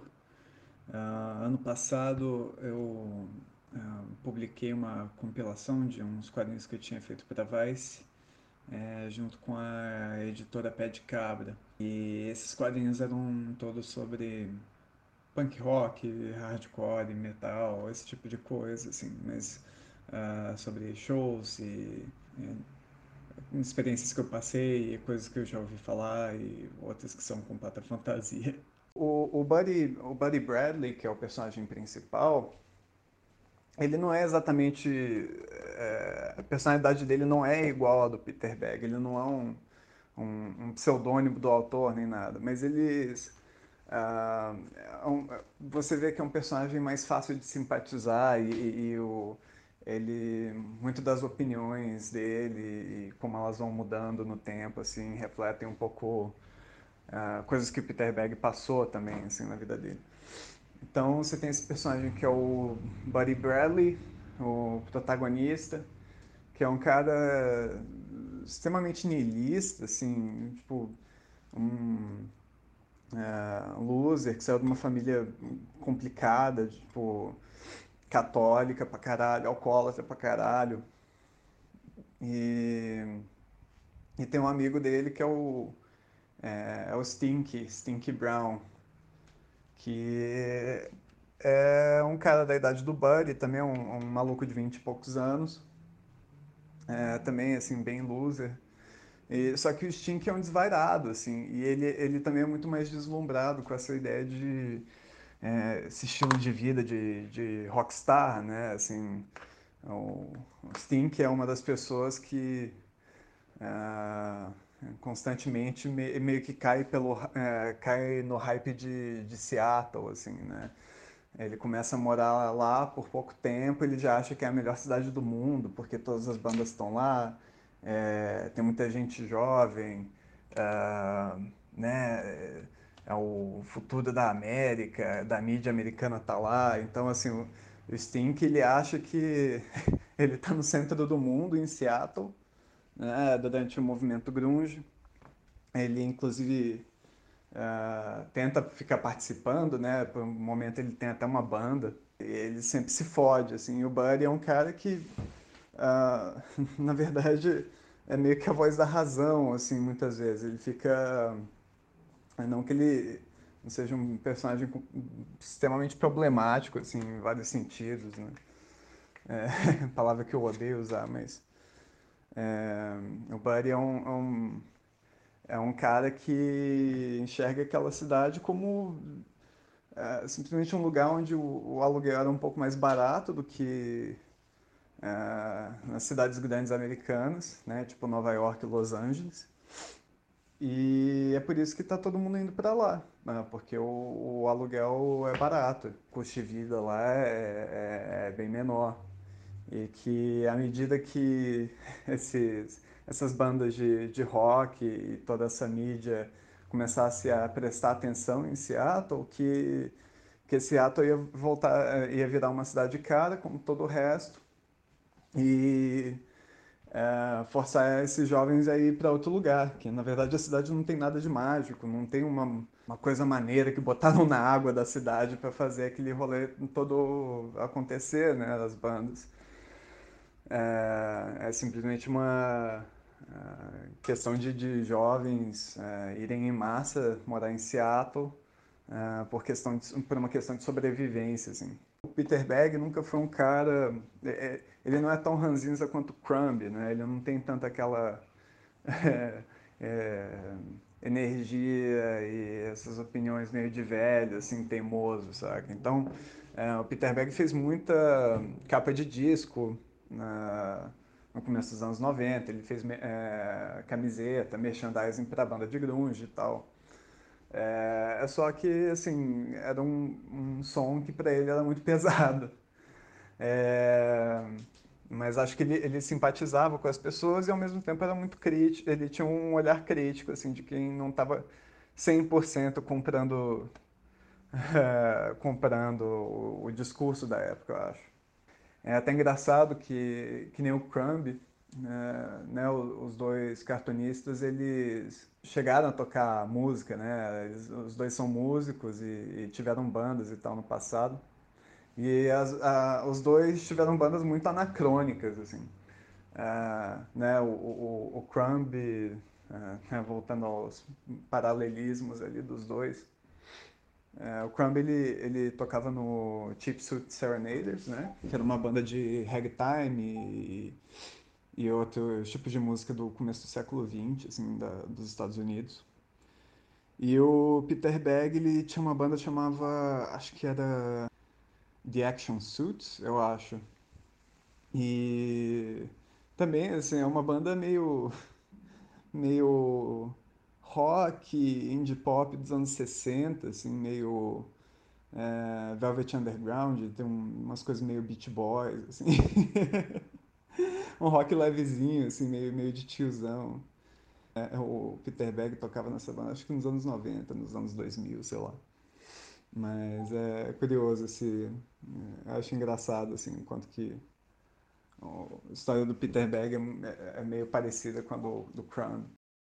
É, então, o Peter Berg, ele, ele é meio herdeiro de uma, de uma maldição do Crumb, né? É, que ele, ele virou uma espécie de porta-voz, o quadrinho dele virou uma espécie de porta-voz para um movimento musical que, na verdade, não, não interessava ao autor. É, da mesma forma que o, que o Crumb não, não, não gostava do, do, de rock psicodélico, ele achava chatíssimo.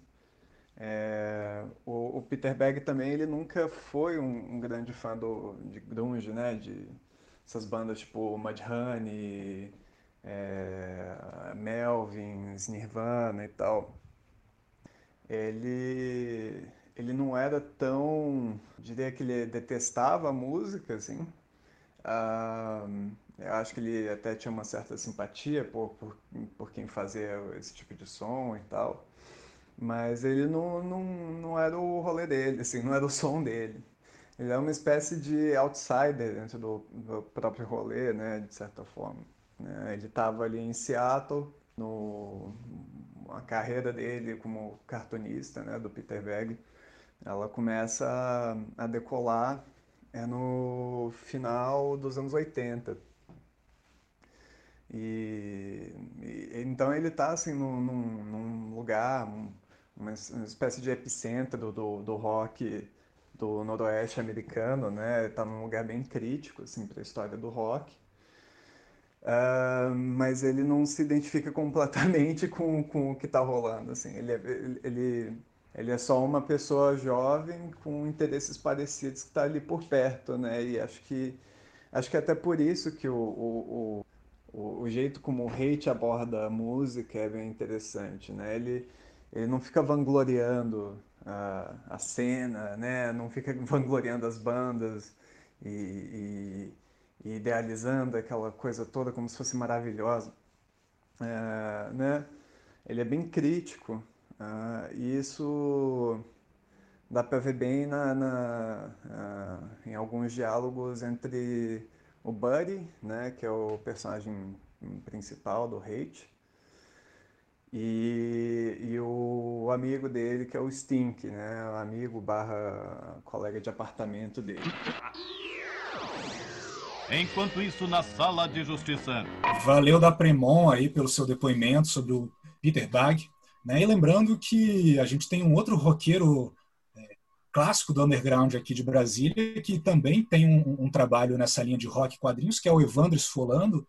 Ele tem um, uma série chamada Rock versus Comics, que começou como é, relatos de shows que ele foi é, em quadrinhos. Né? Ele começou na internet, depois ele lançou isso como compilado. E o Evandro, o leitor de quadrinhos, tem uma banda chamada Quebra-Queixo, né? que remete ao personagem de quadrinhos criado pelo Marcelo Campos, um dos nossos super-heróis brazucas é, mais queridos, né? E um detalhe importante que não dá para esquecer, o Evandro ele já foi vocalista de uma banda chamada Macacongues 2099, que na minha opinião é o melhor nome de banda que mistura é, letras e números, melhor que CPM 22, melhor que U2, melhor que qualquer coisa. Macacongues 2099 é o melhor nome de banda de rock com número. Né? Nunca será batido, nunca. 2099 por causa dos gibi lá da Marvel lá, pô. Exatamente, exatamente. Por conta dos gibis ali que a, que a Marvel lançou nos anos 90. Captei vossa mensagem! E, e, e, esse lance de, de, de contar memórias é, de, de, shows de rock e tal em quadrinhos rendeu algumas coisas bem legais. Né? Tem um autor que, infelizmente, não ganhou popularidade aqui no Brasil, que eu gosto muito, que é o, que é o Zepp, né? É, que é suíço de origem. Popularidade. Ele não é o cara do. Do, do, do, do kit gay, exato, exato. Mas eu quis dizer que. Ele, mas ele eu... ganhou uma eleição, cara. Pois é. Até Bom, o Bolsonaro eu... leu esse cara, velho há controvérsias, há controvérsias, né? Porque, enfim. Há controvérsias que... que... a gente não sabe se o Bolsonaro sabe ler, né? Exatamente. Mas voltando a falar do Zep, ele tem um, um, quadrinho que eu adoro, né? Que é de relatos que ele, que ele fez em shows de rock, né? São, são quadrinhos de, de uma página, né?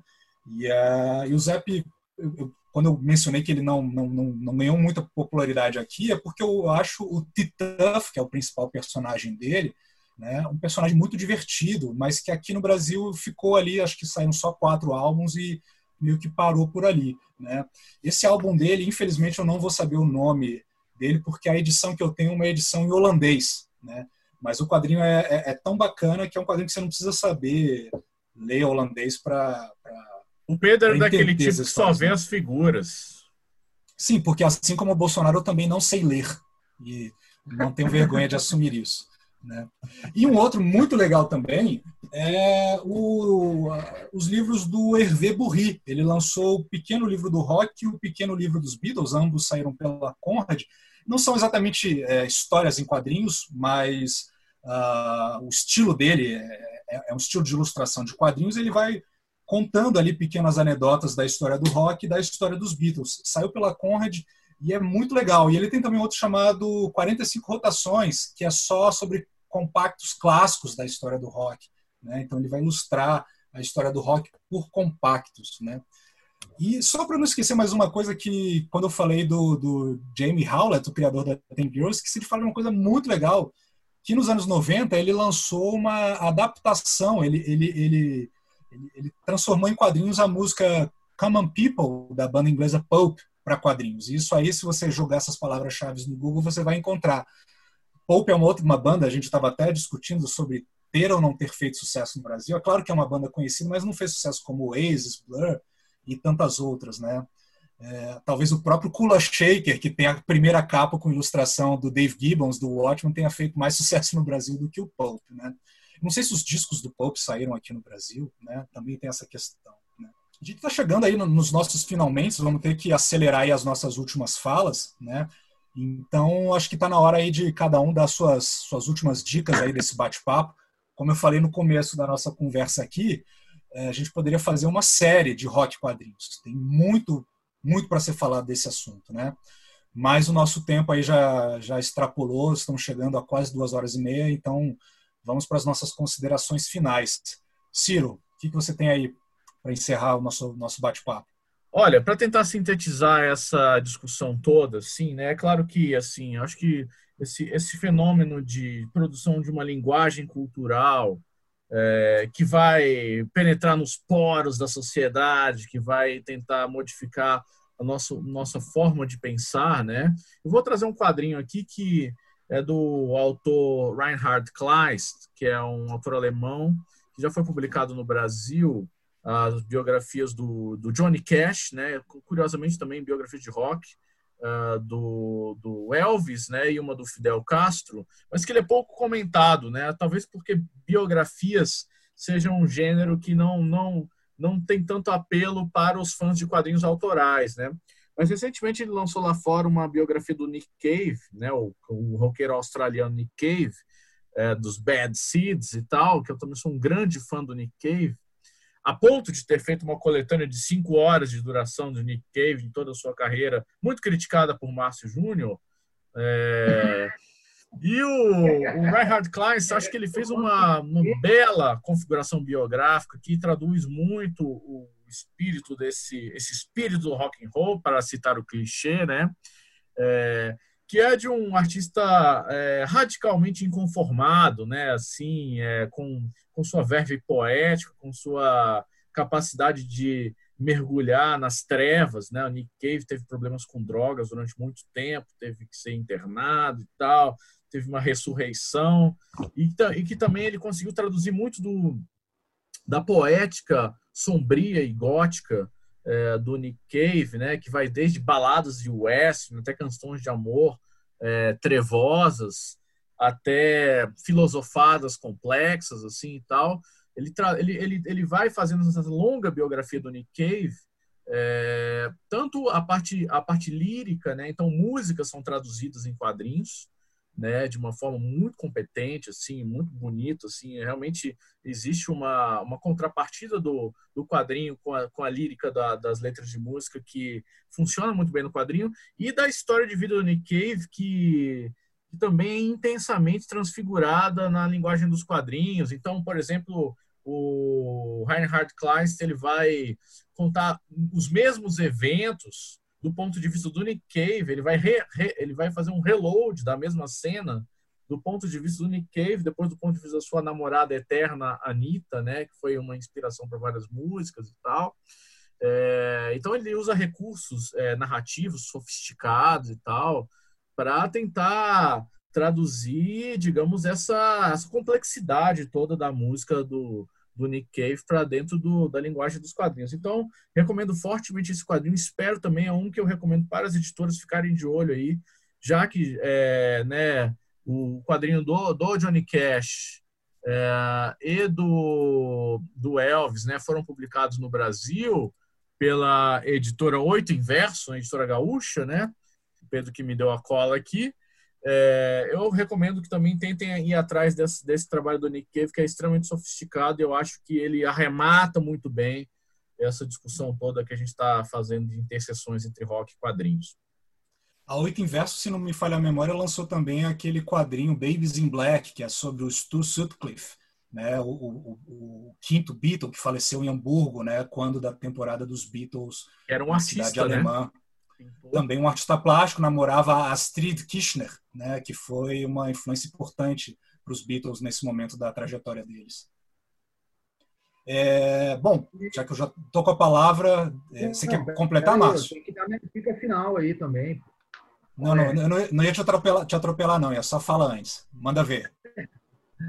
Não, mas aqui é jogo rápido, eu acho que eu já falei em outra circunstância, mas eu acho que é assim, é, é mais importante que nunca salientar isso, assim, né? Essa questão que a gente conversou aqui do rock como uma atitude transgressora, né? E, e, e dessa coisa de uma espécie de tomada da própria vida, né? As rédeas da vida ali nas mãos e produzir seu negócio, um do it yourself louco e acreditar num sonho, etc, etc, né? E como isso é tardio, por exemplo, para o quadrinho brasileiro, né?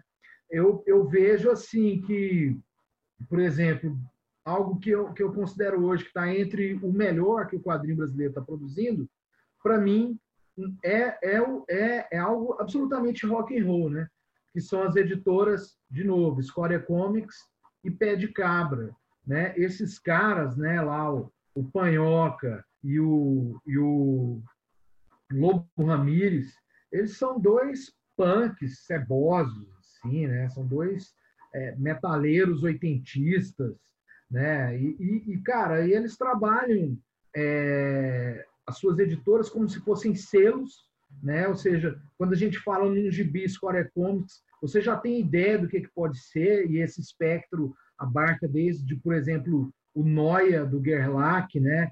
Que vai sair agora uma nova edição, estava esgotado, e vai ter um volume 2, que eu estou sabendo até, por exemplo, como é que é o supermercadinho do Brasil, do próprio né, Lobo Ramires. E a mesma coisa vale também ali para Pé de Cabra, né, que tem essa pegada aí de fazer aquelas antologias doidonas e etc., com colagem e tudo mais. Ou seja, é, essa abordagem rock, punk, assim, olha, eu, minha editora é como se fosse um selo, ela tem uma identidade, ela tem uma proposta, e eu vou fazer, faça sol, faça chuva, né? E eu vou ser independente. E eu tô nem aí para Amazon, escambau. Eu vou encontrar o meu público e vou, vou trabalhar com isso. É algo que fez muita falta para um amadurecimento no Brasil, mas que hoje está colocado e que, para mim, encarna nesses dois roqueiros aí de forma muito é, é, é sintomática e, e, e importante. Assim. Então, vida longa aos maloqueiros do rock nos quadrinhos. Você acha que quadrinhos é o novo, novo rock, Márcio Júnior? Cara, eu não sei. Eu, assim, eu não vejo mais muita vantagem de, né? No, no, no, atual momento, cara, tem essa questão aí do rock ter ficado uma coisa meio demodê e tal. Acho que vai mudar. É aquilo que você disse, Pedro. É, o rock, ele tá aí. Ele tá aí. Né? Assim, ele vai se transformando e continua é, é, vivo e fumegante aí para quem tem uma rebeldia interna aí para ser capaz de, de identificar, né? E não estamos falando aqui de metaleiro reaça, não. Isso aí é bobagem. Para arrematar, então, esse Lasercast de número 8, Rock Quadrinhos, vou deixar uma dica de leitura que eu considero um quadrinho um tanto quanto subestimado, que é o Shampoo, a série do Roger Cruz, desenhista paulistano que fez fama desenhando super-heróis boa parte da vida. Uma coisa curiosa é que o Roger ele sempre foi fã de quadrinho brasileiro. As influências dele eram Mutarelli, Angeli, Laerte, Watson Portela, etc, etc. Só que quando ele foi trabalhar para o mercado americano, ele começou a fazer quadrinhos naquele estilo, né, com influência de Jim Lee, John Madureira, etc, etc, né? E quando finalmente ele teve a oportunidade de, de lançar uma série autoral, ele se voltou para todas essas referências que ele guardava no coração e fez um quadrinho numa verve bem Love and Rockets, porque são, são, são quadrinhos de amigos indo a shows de rock, tomando cerveja, namoricos, decepções e coisa e tal. Né?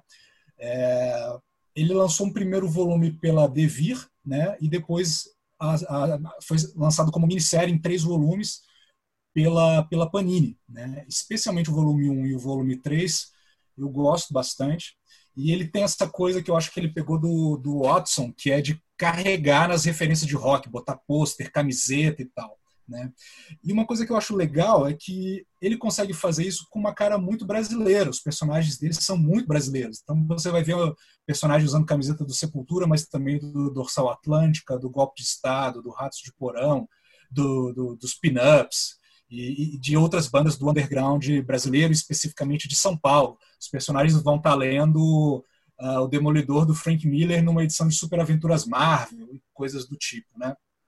Então é um quadrinho que eu recomendo para quem gosta de rock e quadrinhos, mas para quem também gosta desse tipo de história de uh, mundo real, amigos andando de ônibus e conversando, uh, paqueras e etc, etc. E, e é com essa sugestão de leitura que eu encerro a minha fala, né? E ficamos por aqui. Espero que vocês tenham gostado desse papo. Quem sabe a gente faz uma parte 2, porque tem muito pano para manga, né? E não deixe de, de comentar aqui o que você achou, né? Aqui na nossa caixa de comentários, é, tanto no YouTube quanto no raiolaser.net, que é o nosso endereço. Estamos também nas redes sociais, né? E lembrando, nas principais plataformas de streaming. Eu sou Pedro Brant, é, me despeço, mandando aí um salve para os meus amigos Márcio Júnior e Ciro Inácio Marcondes. Valeu, pessoal. Até a próxima.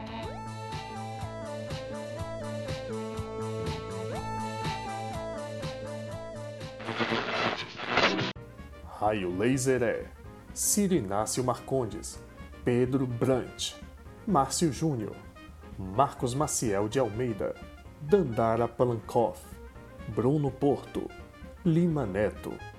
Edição do Lasercast, Éder Freire e Gustavo Trevisoli. Mídias sociais, Ed Tenório. Diagramação e design, Bruno Porto e Poliana Carvalho. Acesse raiolaser.net.